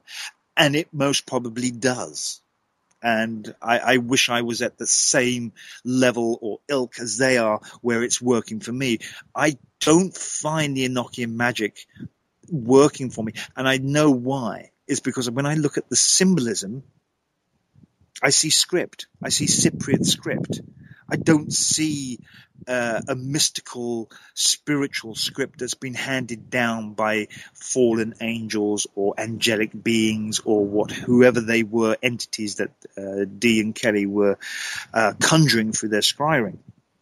Right, because you have the knowledge of these past yes. cultures. And and, yeah. and so I look at the symbolism used within the Enochian script and, and I can kind of rip it apart. And, I, and then I'm left with bits of the Kabbalah. I'm left with bits of Cypriot. I'm left with bits of Phoenician. I'm left even with symbolism that I have at Silsila. And so I, I, and I go, oh, and I feel exasperated by it. And I've, I've even mentioned this many, many times where I ask the question, and I ask it to your audience who are listening. Where are the masters today? Where are they? Because they're remiss. They're missing. We we don't know who they are. We we have these gurus that trample over us, who try to sell us a bill of rights. You know, buy my book, buy my DVD, and and I will yeah. give you the secret. You know, subscribe to me for fourteen ninety five a month, and I will divulge to you the secret that'll make you more powerful, more wealthy than well, not more than me because I don't want you to be more powerful and wealthy than me because I have this. but I'm going to give you a little snippet of the secret. I won't give you all the secret because that will make you all powerful. So I'll make you a little bit powerful by giving you self worth, and at the same time, I'll make you penniless and broke because I'll take your fourteen ninety five off you per month. Right. Oh please! I, would love to take a nine millimeter to all these gurus. I really would. Um, Said right here on Conspiranormal, folks. Yeah, yeah t- take. I tell you what, they should all be conscripted and sent over to Syria. let let them preach to ISIS and let them see if they can get fourteen ninety five out of ISIS. Right? Yeah, I'm sure that's going to happen. I don't think it's going to happen, though. I think some of them might fall for it. Um, One yeah, thing before we, most, uh, in um, but no, it's the, and that's so. When I look at Dee, I see a yeah. monster. A I, monster? No, a master. Master. A master. Okay. I yeah. see a master there. And for me, I, I like to, I would like to say, and don't take this the wrong way, I, I like to say I commune with him in a way in which I can, I can use him as a mentor. I look at his work, I look at the progress he made, I look at his research, um, I look at the way in which he kept his library, his diaries at Mortlake, and the way in which he befriended the Queen of England, Queen Elizabeth I, and the way in which he used that position to not only further his research but further his pedigree at the same time. Kelly, on the other hand, is a total different kettle of fish. I believe he was a charlatan, a fraud, and he deserved everything he got when he fell out of the tower and broke his leg and eventually died from his injuries. Um, it's, it's a shame that it didn't last a little bit longer and he didn't die in pain and agony. Um, the, the, the guy. Don't hold back, John. How do you really feel? No, I mean, you know, I mean, who in their right mind? I mean, the I, I feel sorry for John. I really do. I mean, Yeah. he must have been going through some emotional problems at the moment, a bit like Rocky Stucci. Um, he, he, he, when when Kelly said to him, "You know, Master, you must give me your wife so I can shag her. The angelic beings have told me so." Oh, okay then. Yeah. Yes, please. Go, yes, yes. Take take him, Edward. Take him. Take take my wife and shag her rotten. What what was he thinking? Seriously, what planet was he on at the time? Saturn? I really don't know. Obviously, he got the message wrong from the angelic beings. Um, whether his scrying wasn't work, whether his wax tablet was a little bit wet, I don't know. Something was amiss there. Um, and, and so I look at that part, and, and a lot of people kind of fall for this stuff. They don't question it. And that worries me. And it does worry me. You know, you, Yeah. I speak to so many people within the within the occultic world. Let's label it as that. And they don't question. They blindly follow. And I find that very disturbing. I find it as, Right. as disturbing as when I used to go to church, when I was an avid church goer with the High Church of England, when I lived in Hereford in England. There were so many people who sat in those pews who never questioned. They would never go up to the vicar at the end of the sermon and say, Well, why did Jesus do this? Why is the parable telling us this? I don't understand. Why is it during the Eucharist we must condemn um, uh, Caesar and so forth? Why, why are we doing this? Pontius Pilate, why, why do we condemn him in the Eucharist when I'm about to take the body and blood of Christ? Uh, uh, nobody ever. And if you don't ask questions, are you blindly following this because you are that kind of person? Are you introverted? Or is it because you feel a sense of allegiance? I, I don't know. I, and I, I even question that, you see. So I'm forever questioning things. And so when I look at these masters and so forth, especially within the occultic realm, I, I like to get a grasp on it. And that, and, and that's why I like, I, I do a lot of work, of course, with Crowley, as, as a lot of you know.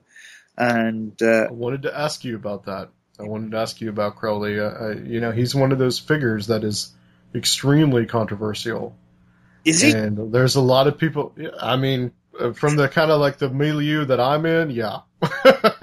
but I, I, I uh, you, you know, there are some people that believe that Crowley is the, well, it's like this. There's one side that believes Crowley is the the beast of the apocalypse, and he's like the source of all evil. Oh, and then there's the other side that believed that the guy was just a drug addicted heroin addict charlatan that just was really really horny. That's And- most people have never, ever, ever read anything about Crowley. Again, I refer to Wikipedia. Um, these people, you know, they're in their mother's basement. They're surrounded by Kleenex tissues that are on the floor, all scrumpled up, and they're wet and they're crusty. And they've got the You're killing Robert right now. I just want you to know that. and and you know these these kind of people. Well, I I think they well one number one definitely Homeland Security. Definitely worth a call. Uh, number two, they should never be given passports. And number three, never feed them after midnight. Um, but obviously, they have never done any serious research. They really need to read up. Crowley was a complete crackpot. Yes. Okay, fair. Um, he was a sexual addict. Yes, he was. Was he addicted to drugs? No, he wasn't addicted to drugs. He used drugs to get to places where we only dream about getting to. Um, He was a very willful chap. And, you know, one of the things that always rem- that stands out for Crowley is when he was a child. I don't know if you're aware about this. When he was a child, he killed his cat. I don't know if you're aware of this. He smothered it, uh, chloroformed it, and when it was when it took its last breath in his, in his arms, he opened a window, and he was quite high up in this building, wherever it was he was. I think it was on the shores in the, in the Scottish house, and he threw it out the window. And when it hit the pavement below, his brains smashed out and his guts were all over, and there's brain matter everywhere and so forth. And this cat was dead. And he pondered on this, and he thought, well, what happened to the nine lives? And that, and so you, you've got to think to yourself, my God, man, you should have been institutionalized at that point. But the, the, the, the, the child, Aleister, the child, was investigating, experimenting. Whether you agree with it or not is irrelevant. You've just got to follow the person and follow what he was going through and the period, the time period in which he was living. He was on the cusp of the changeover between the 19th and the 20th century. Which, yeah, he very much was. You know, we're talking about time when there was horse carriages still on the street, and, and literally overnight they disappeared, and there was cars. There was these things that moved. What devilry is this? Um, they moved by themselves. There was no horses. You know, uh, there was things in the sky. We're talking about the, the last charge of a light brigade where men on horseback with swords fought men with machine guns on the open yep. battlefield. And you've got to put that into perspective. We can't put that into perspective in our own day. You try and think about it. Think about this now. The Iraqi war, you know, uh, any any one of them, where we've got our boys on, on the on the on the ground, and you've got the enemy in front of you, and they're in their in their tanks, and you charge them with a horse and a sword. I'll tell you, John. Uh, not to digress too much, but you know, in the United States, World War One is not very is not spoken about very much. Why not? And so, well, because we weren't involved in it for very long. But as a student of history, you know, in your country, it very much molded the psyche of that generation. Oh, yes, most definitely. Most definitely. You know, Tolkien, in his intro to The Lord of the Rings, states categorically that he lost so many of his friends in one day at the Somme. Yeah, and, and that's where the College of Psychic Studies came from originally. Yep. Um, you know, Sir Arthur Conan Doyle could see that. You know, you've got to put this again. I use that word perspective. Britain and Europe was was bereaving. They were in bereavement. I mean, it, it was mass. I mean, you, you, can't even put it into words. The amount of people. Twenty thousand men, I think, the first day of the Somme yeah. when they were just marching into machine gun fire. And they yeah. were, never, you know, and as a family, as a as a father, I can speak as a father to not have a grave where you can go and visit the mortal remains of your your your your fallen son would be horrific. Because there's no bereavement process there's no mourning process taking place. You you don't know where he is. You you don't know how much he suffered. You've got no place where you can lay that flower um, or you can go and pray or talk to him. And for me that would have been that, that would be horrendous. And so I can I can I can feel what it must have been like at the end of the First World War in London. And so Arthur Conan Doyle came came apart with the mediumship and so forth and gave solace to these people. Right. And that's that's how the college came about. And that's why you had this massive drive also during the early part of the 20th century with such groups as the Golden Dawn, uh, the Theosophy, uh, the Theosophical Society, um, uh, the College of Psychic Studies, the Society for Psychical Research. All of these were trying to ask uh, answer the questions that the First World War and the and the and the age of the industrial age was bringing about. People could see this mass death, this mass destruction, this mass change, and they would turn into God and they would turn into the church, and the church had no answers. Robert is nodding his head right now. And so they turned elsewhere and they turned to themselves. They turned to their, their own cultures. They turned inwards and they turned to their own society. And people would come up and say, well, you know, if you go and speak to old Mrs. Betty down at number 63, she talks with the dead. You know, the, the, the, yeah. and it, it, it grew. Well, today we refer to them as parlor games. Well, they weren't games. They were during the aristocracy of the 1850s, yes, but we're talking about the time of where literally tens of thousands of people had just died. You know, there were no men in the streets. They just weren't there. Yes, needlessly.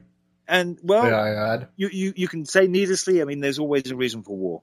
Um, nature has a, has a funny way of uh, depleting the numbers, given that be human ants, zebra or what have you. True. Nature will always find a way uh, to cull the numbers. I'm a great advocate of that. And so it doesn't matter whether you're into love, peace, harmony, embrace. Let's all have a protest and sing kumbaya around an open fire and hold hands and pray to God and pray peace and thought manifestation, the power of prayer. It ain't going to stop Assad dropping a barrel bomb on some village in Syria. And it's certainly going to stop the Saudis from dropping a neutron bomb in Yemen. Um, it's going to happen whether you like it or not.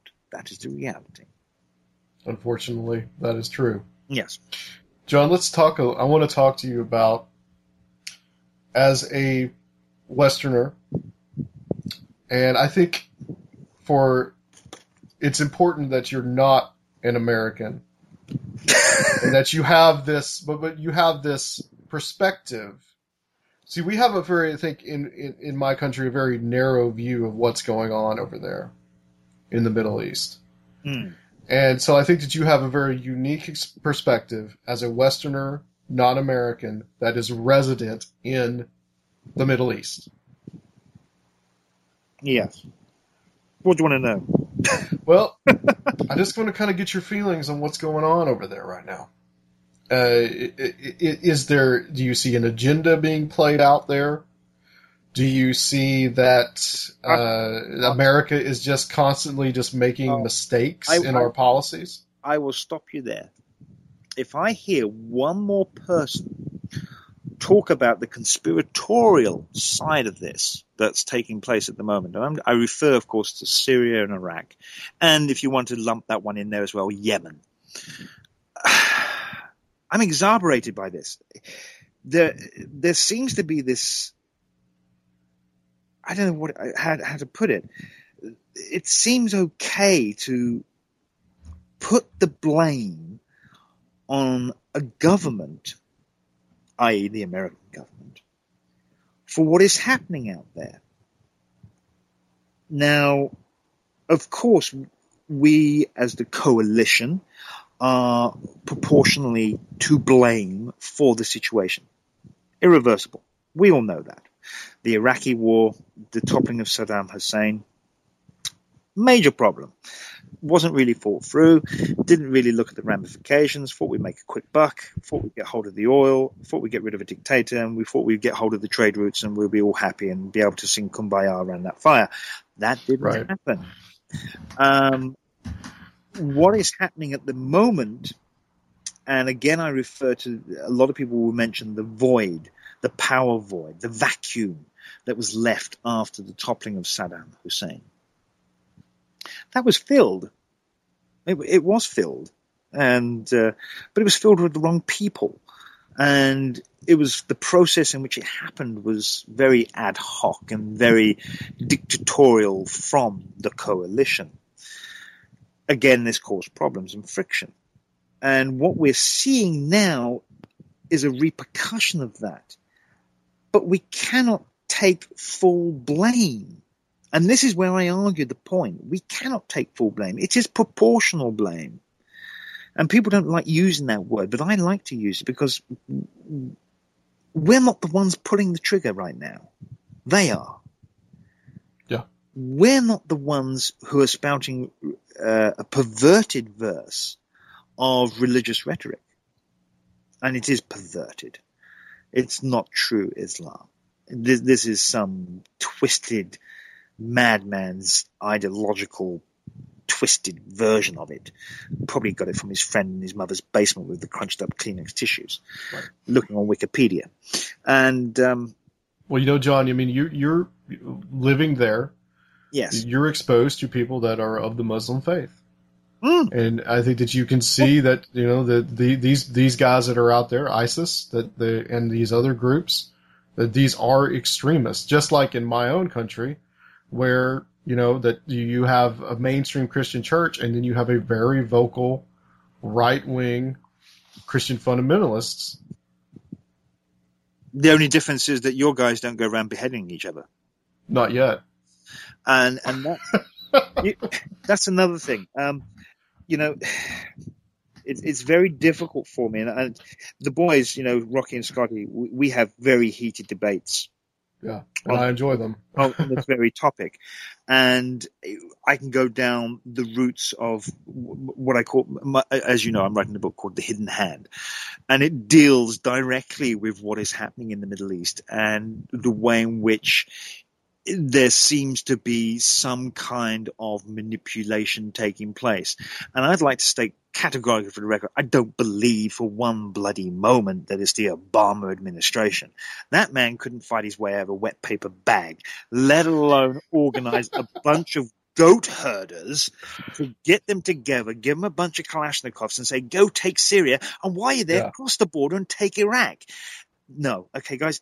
No. See, John, that's why I said that, that, that I think it's important that you're non-American and that, that, that you understand it because because in this country, and I hear it all the time, there is so much. I'm just, and I have my own problems with Obama. I'm not going to say that he's innocent, but at the same time, there's a big conspiracy now that Obama's behind all this and that he's whipping up the Muslims over there and he's whipping the Muslims up over here.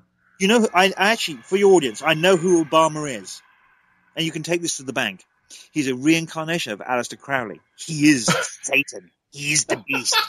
He is evil. you, you, hear that too, John? I mean, seriously, there's tons of YouTube videos of how Obama's seriously. the Antichrist, and uh, get a grip. Again, Wikipedia: teenage boys, mother's basements, Kleenex tissues. Um, it, it, it's it's scary. I don't know what's more scary: ISIS with a Kalashnikov and a sword, or listening to some teenage boy in his mother's basement. I sometimes I get scared about that um, because more people listen to the teenage boy in his mother's basement with the Kleenex tissues than they do actually uh, ISIS. Things took a turn for me, and I don't know if you caught the last situation room. I was pretty vocal. I got pretty heated up emotionally about it, uh, purely because I'm because I'm an archaeologist. Right. But also, I it, it hit a chord with me. And I don't think it's hit American audience yet. I don't think your news has really covered it.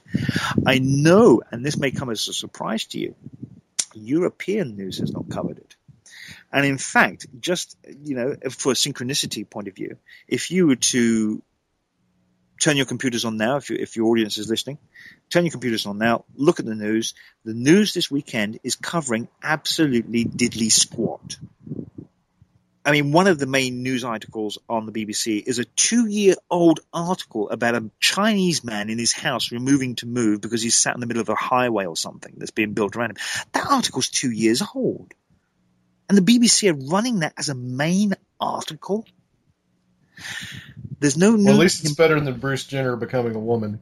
No, but there's no broad, there's no news, and this is serious. There's no yeah. news being broadcast this weekend, and that's mm. and that's always for me that's a red flag um, that means there's something happening, there's something taking place that either is being put on D notice, meaning that it cannot be uh, televised or it cannot be shown by the media, or it hasn't hit the media yet.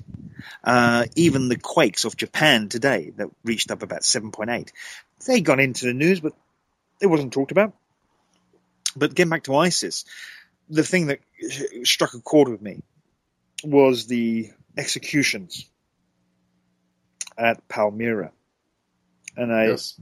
and I don't think it's sunk in with people. And again, I refer to the media. The media hasn't covered it, so the people, the population of the planet globally, haven't really seen it. I don't think. You've got to. The reality of this is that blood, human blood, human blood, regardless of whether he's a Muslim, a Jew, a Christian, a, a Jesuit, I don't care what his perversion is, it was human blood, touched the sandy floor of an amphitheater, a Roman amphitheater.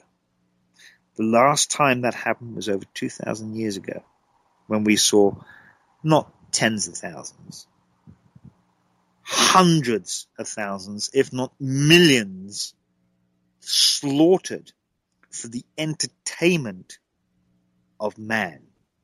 Regardless of whether you agreed with it or not, you took part and you participated in the glorification of murder. And this was 2,000 years ago. Wow. And we yep. reopened those doors this week. Mm. We sat back and we were entertained. And Nero, the emperor, sat up in his grave and applauded us because that's exactly what he said. Give the people the games because they were descending upon. They were about to start up a revolution against against the emperor, and so he gave them the game. And what have we been given? There's dissension all around the world. People are protesting in their millions about this, that, and the other, from culling seals to, oh, my gas bill's too high, or, or I want to be a woman. And, no, I don't want to be a man anymore. I want to be a woman, or I want to marry my brother, or I want to marry my sister, or I want to have sex with my cat. You know, that's something and we're allowed to protest. That's why we've had these wars. So we have the freedom to protest, by the way. Um, but Nero, he sat up in his grave and he applauded us. And that, for me, was the scary moment when that blood hit that sandy floor. And the 2,000 plus people that were sat in the amphitheater, by the way, forced to sit there, but they were sat there nevertheless, watched it. They watched it unfold as these men and their lifeless bodies hit the ground and the blood curdled down onto the sandy floor. We were entertained once more. And you could hear the roar go across the world. Mm. And the applaud. And it hasn't hit home yet, the symbolic gesture that ISIS have just done. They have just completed the cycle of what they've been doing since 2000, whatever it was, 2011, I think, when the first ISIS brigade started up. Um, but 2014, I think, was when they first began their their, their combatant uh, strate- uh, stra- strategy. Um, but through their through their use of social media, through their use of propaganda, they have won the battle on that score. We can't beat that. You can't take that back. It's like but a line has been crossed in the sand almost. Exactly. it's, and, it's, and it's just like World War One that we were discussing. You know, nothing was the same. If whatever was before was before, and whatever was after it, was after. And and the, the big question for me is, what are we doing about it? Yeah. Where are our governments? Where is the condemnation of this heinous act. You know, that they're quick to, to decry the beheading of a journalist, and quite rightly. But when 20 men are innocently executed upon the floors of the amphitheater, not a word is said. Well, that, that seems to be what's happening now because you, you've got. One man has stood up. Hmm and you won't have heard it. You won't. This won't be in your news in America. But Putin stood up yesterday. Really? And said publicly on on his his weekly broadcast that the leaders of the world should put aside their wranglings and their disagreements, and we should come together as a unified coalition to rid the world of this disease that is ISIS before it spreads and infects the rest of the world. And nobody said a word. Putin, because we don't like Putin. Putin, at the moment, I, I, again, I refer to the white paper that China brought out this week, first time ever. They've made it very public now that they're trying to distance themselves from their Russian relationship that they've always had. They're willing to cooperate with the rest of the world. They want to bring peace. And what does America do? The very next day, slaps him in the face and tells him to stop building islands. The Chinese are building these islands for rapid military usage for one reason, one reason only. They know what's coming. They can see it. They're not stupid little people. They understand the problems that we're facing. They understand that the migration problem at the moment isn't something that should be looked at and, and discussed as a racial problem. Oh, what are we going to do with these, you know, 60,000 migrants? Well, I don't want all these Muslims here, etc., etc. Forget about that think about the reasons why we've got this migrant problem. We've got migrants not just crossing the Mediterranean, they're crossing the Indian Sea, they're crossing the China Sea, they're crossing the Atlantic. We've got migrants going off in left, right, and center globally. People are moving because of what's happening. ISIS is not an isolated case. It's not just isolated to Syria and Iraq. They're in Yemen. They're, they took the Libyan airport only yesterday. They took it. Yeah. They are. John, I just wanted to make the point that because of you specifically, I am aware of this refugee crisis. Before you started talking about it on the Situation Room, I had no idea any of this was going on. oh, it- And there's something like nine million Syrian refugees. yeah.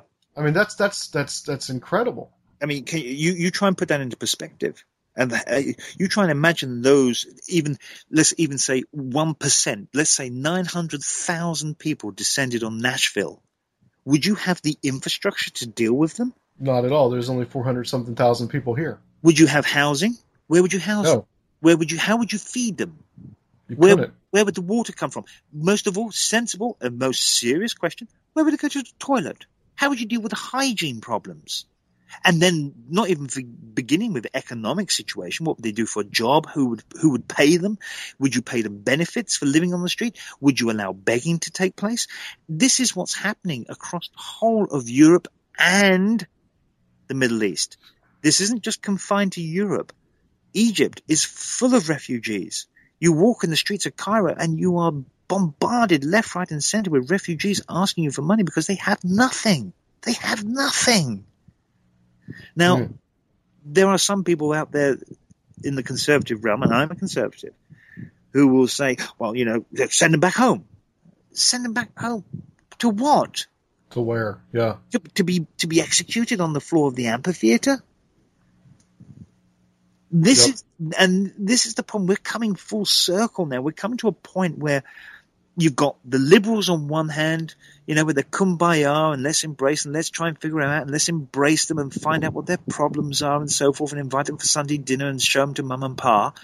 And then you've got the other on the conservative side who say, God damn them, send them to hell, send them Right. Yeah. Yeah. you know, and then you've got the people in the middle saying, "Oh, well, I, I, I, oh, I, really don't know what to do, but oh, here's a can of soup. Uh, What? Uh, well, it's all I've got. Um, fine. Um, we've got to deal with this problem. Um, we will be judged by history, what we do today, because it's going to affect our generations afterwards. It's going to affect my children, what we do now. We are going to Wanna- cultural identities. We are going to disenfranchise certain parts of the community and social social outlooks. Um, we think we have a class warfare now. My God, you wait from two years from now, class warfare now will look like a Sunday day picnic. Wow. You are going to see, and you think you're seeing an exodus now out of Northern Africa and, and the Middle East into Europe and, and el- elsewhere. You have seen nothing. Wait until the West has its exodus out of Europe and into Northern Africa. That is the next stage. You say about Westerners coming to Northern Africa? I'm saying it will be a complete reversal. Yeah. And Uh, You know, John, all this makes me Yeah. think of things, and, and, and this is the question that I want to ask: is are we heading towards a new dark age? No, I don't think we are. I think we're we're heading towards enlightenment in some in in, in a kind of retrospective way. I just think you know to to get there, it's like it's like birth, isn't it? You, there's blood, there's gore, there's pain. Uh, you know, it, it's not a nice thing, but the end result is perfection. And um, I'm not talking about utopian societies or anything. I just think it's the next stage. Um, Europe cannot sustain itself. And it will not be able to sustain itself with the influx that it's getting at this present moment.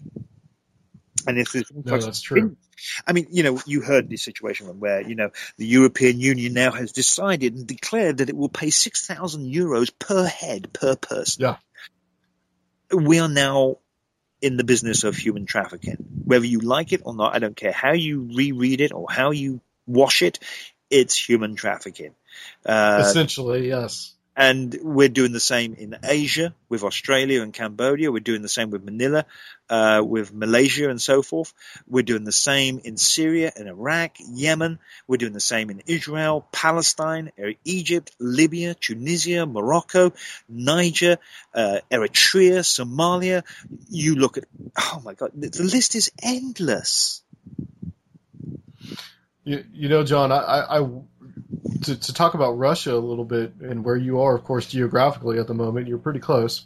Yeah, we, we are stones throw. you know, it's it's um as someone that grew up during the 80s and I and I can remember the tail end of the Cold War and I can remember, you know, being a child and you know, growing up with like movies like The Day After and Good I think film. you mentioned I think you mentioned the, the movie Threads, which is even more of a harrowing film. Oh, that that that really that's that scared the bejeebus Yeah. out of me when I was a kid. When I I was forced, we were forced to watch that in school. Yeah, I didn't actually see that till uh, till a few years ago. But you know, someone that grew up with this, and and, and all of a sudden now that Russia's the bad guy again. Well, I don't think. Yet we're right there in their backyard, aren't we? I mean, Yeah. you- you- as a, as an American, we're we're we're messing with the with the Ukraine. I mean, to me, it almost seems like they could just come over here and mess with Mexico, but we'd we'd raise holy hell with it. No, Russia. Russia is.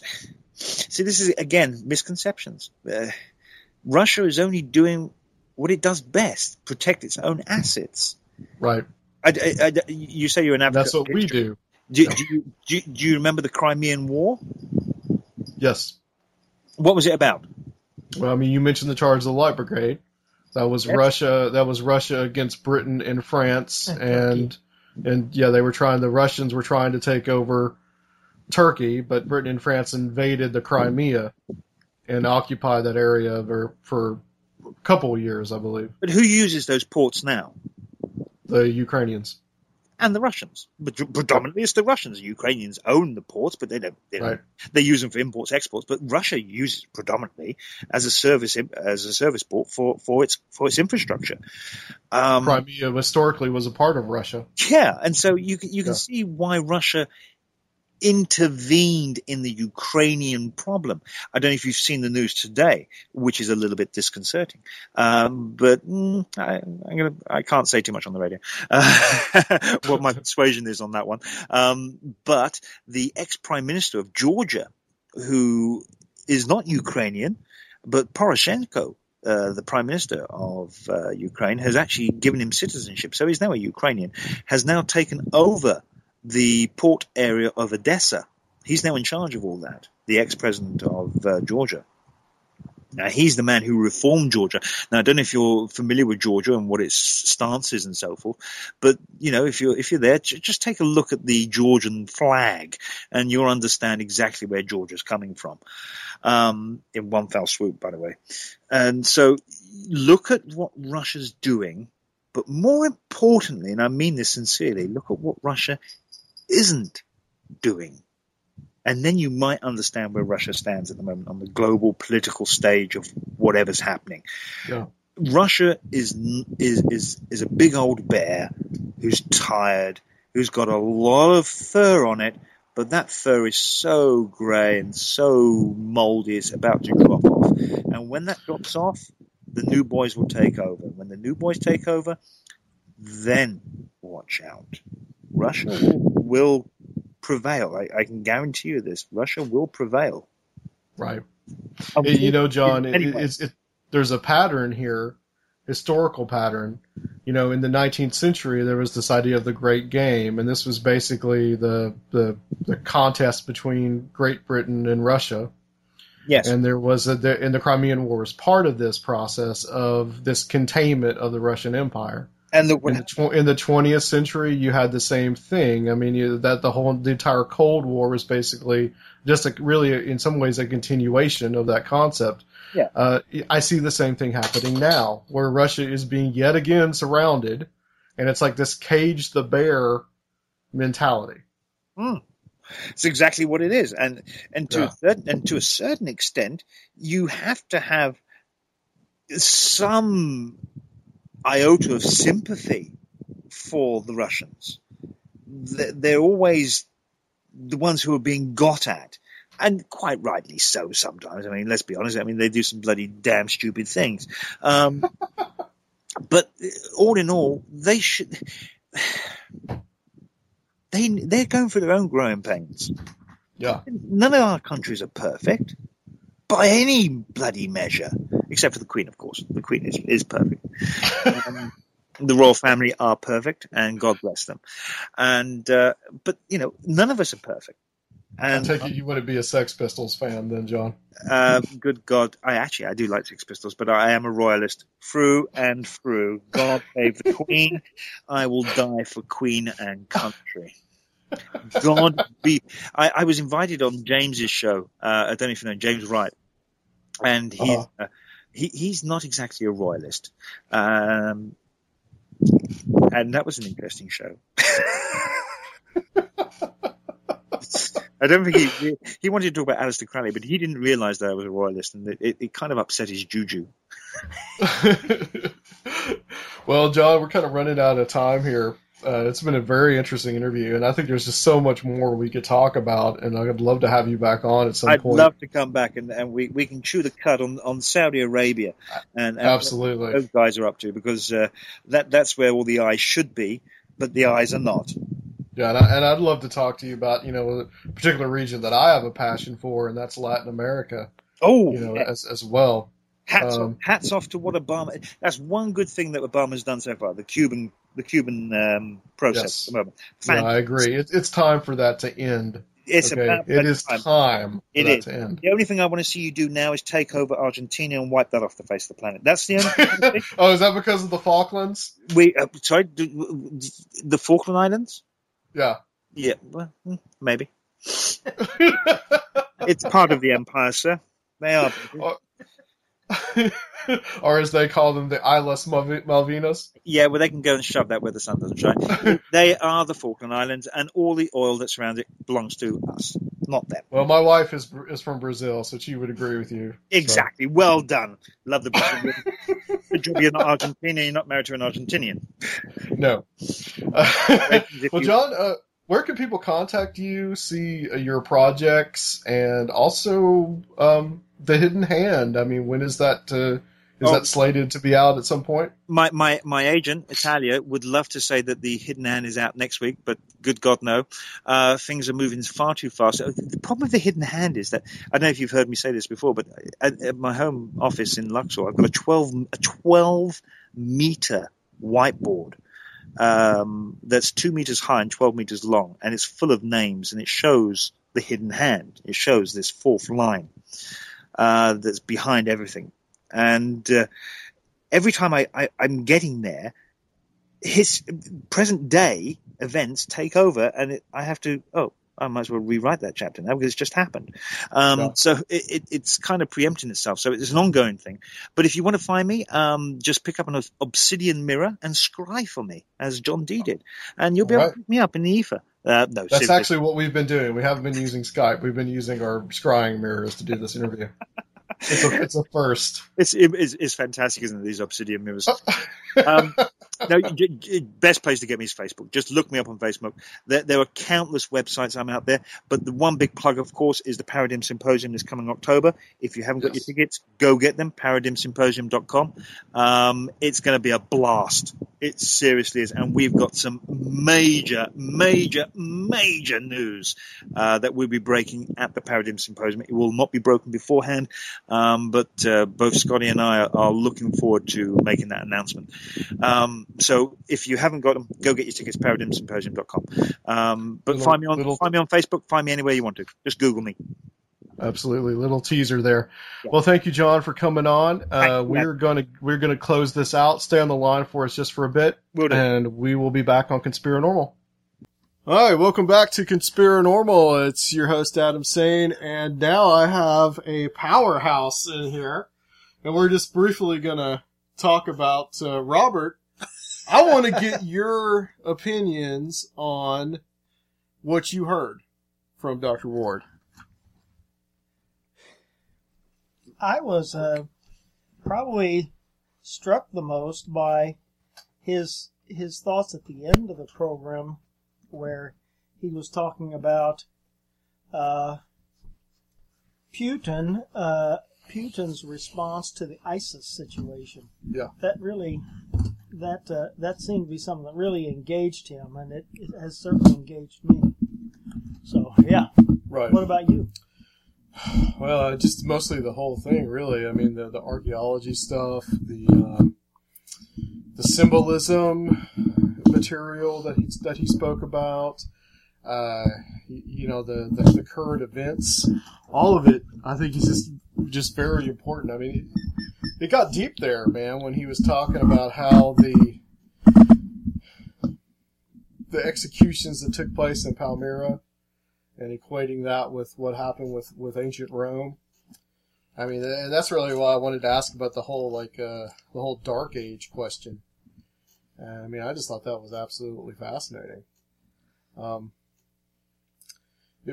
very extreme, extremely good guest. Uh, I know that you were you were nodding your head and you were Yeah. la- you were laughing at points and some Mhm. of the things that he had to say. You know, I, I'd like to hear him talk more about um, about uh, maybe ritual symbols or something like that. I, I know that there's not a distinction uh, in his mind between um, symbols and political acts. I, I guess I would say, uh, but I would like to hear him talk more about ritual symbols because of what he said right there at the end about Yeah. about the blood on the on the floor of the amphitheater and uh, how it's been a long time since that happened, and he talked about that reenactment uh, from almost from the Nero days.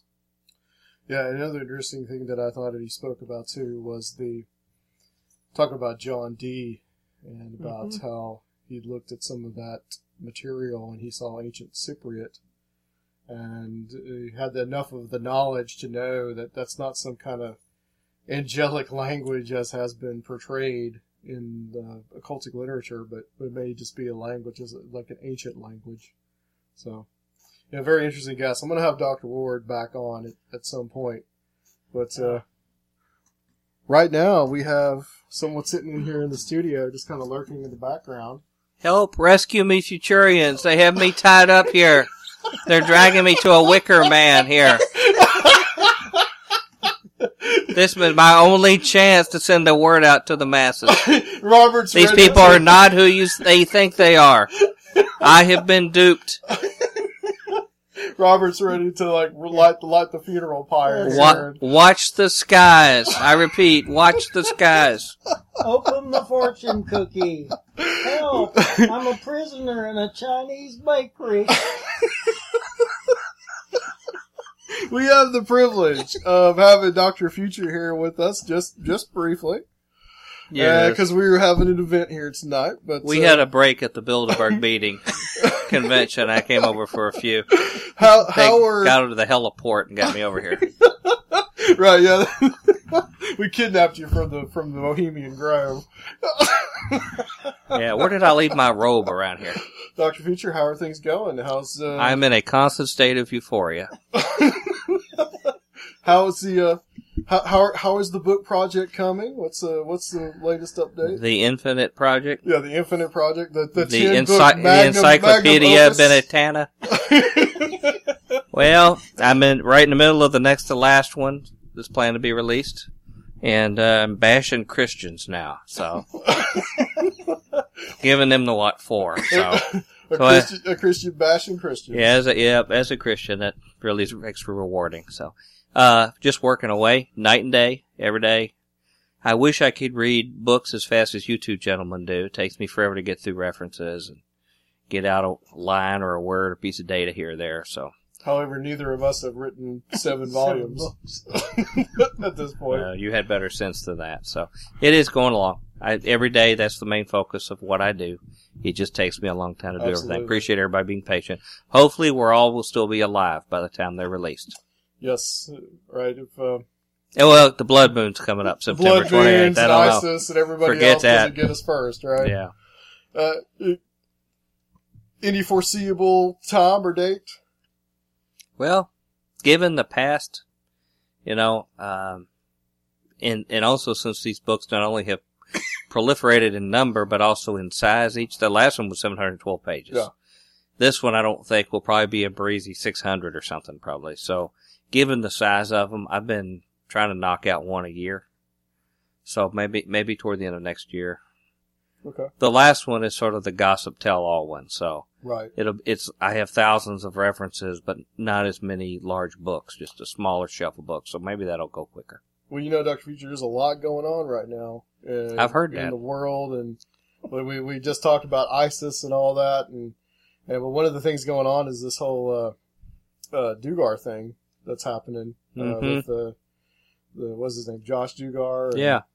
I'm just I, I really have not been I really didn't know anything really about these people. I just you know normally I, I ignore the TLC reality shows. But, hmm you know, you, any insight on what's going on with with with that? Well, it explained a lot to me when I found out one of their major sponsors was was Bill Gothard. Yeah. Uh, in his Institute of Basic Youth Conflicts, and I've been to his class on that. Really? and um, there was something in my spirit that told me, even though it was very, very fundamentalist, it was it was all talking about Scripture. Yeah. But there was something in my heart that said there's something that just doesn't sit right with me, and of course, with him, it came out about his involvement with some underage ladies there, and people can read online to find that out. Um, and so, you know, you hate to blame every individual for the acts of others. But um, I guess in the bigger picture, to me, it's just another um, brick in the edifice of what I see as the decline of traditional evangelical culture. Yeah. Now, I'm not saying that's of Jesus or of the gospel. They stand as they always stand. In fact, I would say in many ways they're self-evident for Right. people, whether you're a traditional Christian or not. Those teachings stand there. But there's a certain culture that is getting more and more desperate and more on the ropes, and it's a culture I, have come from. Yeah. And there's parts of it I appreciate. But at the same time, this is, you know, the Bible says that there's a shaking that happens at times so that that which will, cannot be shaken will remain. And I'm thinking that there's probably some shaking going on amongst the people in God's family so that they can find out what's legitimate and real. And uh, it's not time to gloat. It's not time to point fingers at others. It's time to learn from it. So maybe we get our personal acts together before it's our turn. But um, I, I I see that to a large extent. I sort of see it as the eclipse of the traditional evangelical culture. And its institutions, uh, its its hero figures, you know, that are sometimes even made in statues, like we have here in Nashville. But all of that is, is it's like the decline of the Roman Empire. Hmm. And so, uh, but. I don't have, I have nothing but hope. And I believe it's part of God's hand. While many people of faith are deriding that our, our society is going to pot and all this stuff. And you know, my parents' generation said the same thing and their parents' generation said it. But I believe that this may be God's hand to try to get things down to the way they used to be.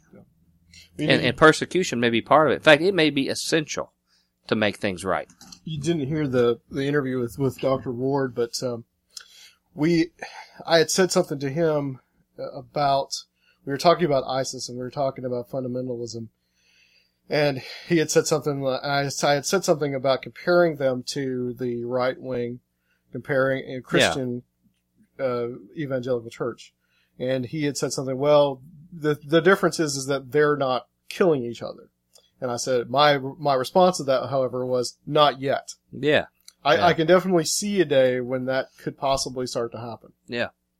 Well, ask ask black Christians in the 1960s how well Yeah. their white Christian neighbors in the South treated them, Right. particularly the ones that wore white robes and were Christian warriors Yeah. and Yep. recruited in our churches. Yep. How well that went. Those You know- Christian knights, right? One of the fundamental truths that particularly people of the Christian faith like myself refuse to admit or recognize is that overwhelmingly more Christians have been killed by fellow Christians than Yes. by pagans, Muslims, Jews, or anybody else for that matter. Yep.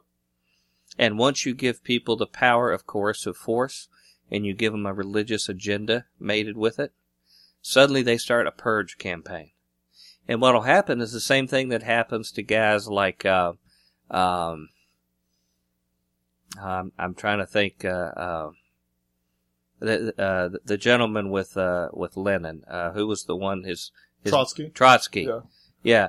Other Christian groups become the Trotskys, where they think they're insiders, Mm-hmm. and suddenly they don't have the majority behind them in the subgroup, and suddenly they're on the outside looking in. I could see more of a danger coming from just uh, Christian on Christians on Christians hurting each other than I could maybe see more atheists on Christians or um, Muslims on Christians. I could see more of a possibility of that. I sure had heard. Jesus. Jesus says, I was wounded in the house of my friends. Yep. You know, and he even prophesied and said in the future, he says, uh, you, you will be persecuted by people who think they do God a favor. And so, um, I think that's what's coming.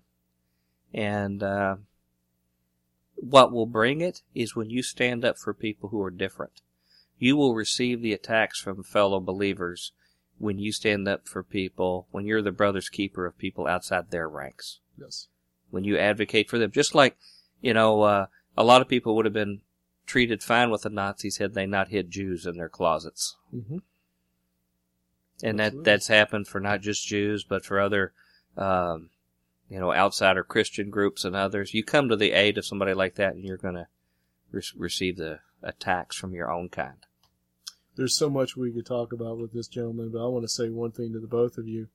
Uh, another thing that an interview with Dr. Ward, how he had, uh, uh, at a certain point had become challenged, I guess, in like his his his own Christian faith, and there are certain things that I encounter through the course of doing this show or other research that that that challenges some some of my own beliefs, but you two gentlemen are very essential in keeping me grounded to where I need to be, and I want to thank you both for that. And having you both on is a again, if, although no matter how briefly, is a hmm. is a real privilege. Well, that's a mutual thing. I know Robert's comment on this, but I'm I'm flattered that you said this because you're a very intelligent person that's better read than I am, and you have a, bright, a wider reach of knowledge and information on subjects than I do. But the, the fact is, all of this stuff that we look at and discuss and try to be honest about does not threaten the message of Jesus. Yeah. The message of Jesus transcends culture. You, you, you tell an American Indian what Jesus taught, and they would shake their head and say, that makes good sense. Or Right. take a, a tribesman in Polynesia or anywhere else, it makes good sense to them. The good news of the gospel, that God actually took action to liberate and free men, that's not bad news to anybody, except maybe the powers that be that like to keep people enslaved. Absolutely. So it's all the other stuff that has to be tried and tested. And like like I've said, anything that you set up beyond further critique has become an object of worship. And we could take many, many sacred type things, whether it be the Bible or our denomination or creeds or whatever else, and we can actually make those wonderful things substitutes for Jesus himself. And everything is to be tested and critiqued against him and it needs to continue to be critiqued and tested. And that process, uh, sometimes it seems scary, but it should not make us untrustworthy of each other. We should be open-minded to new data, to new discoveries, not swallow everything we hear, but be willing to think and discuss how it relates to the revelation of Jesus. I'm speaking as a Christian. Your listeners are all sorts of different camps. But, but I, I, take it that most of your listeners are truth seekers, wherever they come from. And if they have problems with Christianity, it's mostly some of the goofballs that they hear that are the front men. It's like Alan Moore very rightfully said about how the organized religion is to God sort of like how Colonel Tom Parker is to Elvis. and there's a lot of truth into that. Well, I want to thank you two gentlemen. Uh, we'll leave it on that note, but I want to thank you two gentlemen for being here. Thank you, Robert. been fun. Thank you to the great Dr. Future. and, uh, we're gonna, to, tomorrow night we're going to have, we're recording this on Saturday, May 30th, but, uh, we're gonna have an interview with, uh, Rocky Stucci. Um, we're going to be on his show. and uh, I guess we're going to be putting that up as also another uh, another Conspiranormal episode as well. So, and then after that, in about a week or so, we're going to have a very special guest, one that I'm real real excited about.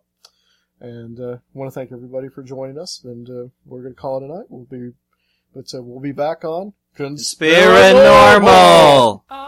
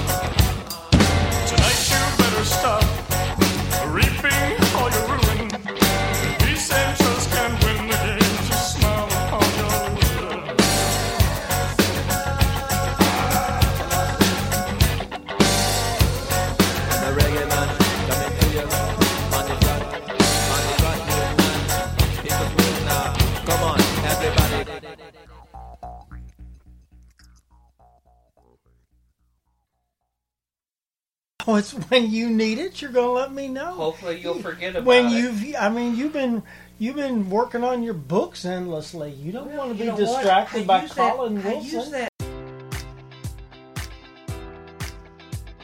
Enjoy all your favorite sports like never before at BetMGM. Sign up using code Buckeye and receive up to $1,500 back in bonus bets if you don't win your first bet. When you register with BetMGM, you'll get instant access to a variety of parlay selection features, live betting options, and the best daily promotions in the business. And with BetMGM at your fingertips, every play and every game matters more than ever. Place your money line prop, or parlay bets with the king of sportsbooks today. Sign up using code Buckeye and receive up to $1,500 back in bonus bets if you don't win your first bet. BetMGM and GameSense remind you to play responsibly. 21 plus and present in Ohio, subject to eligibility requirements. Rewards are non-withdrawable bonus bets that expire in seven days. Gambling problem? Call 1-800-GAMBLER. In partnership with MGM Northfield Park.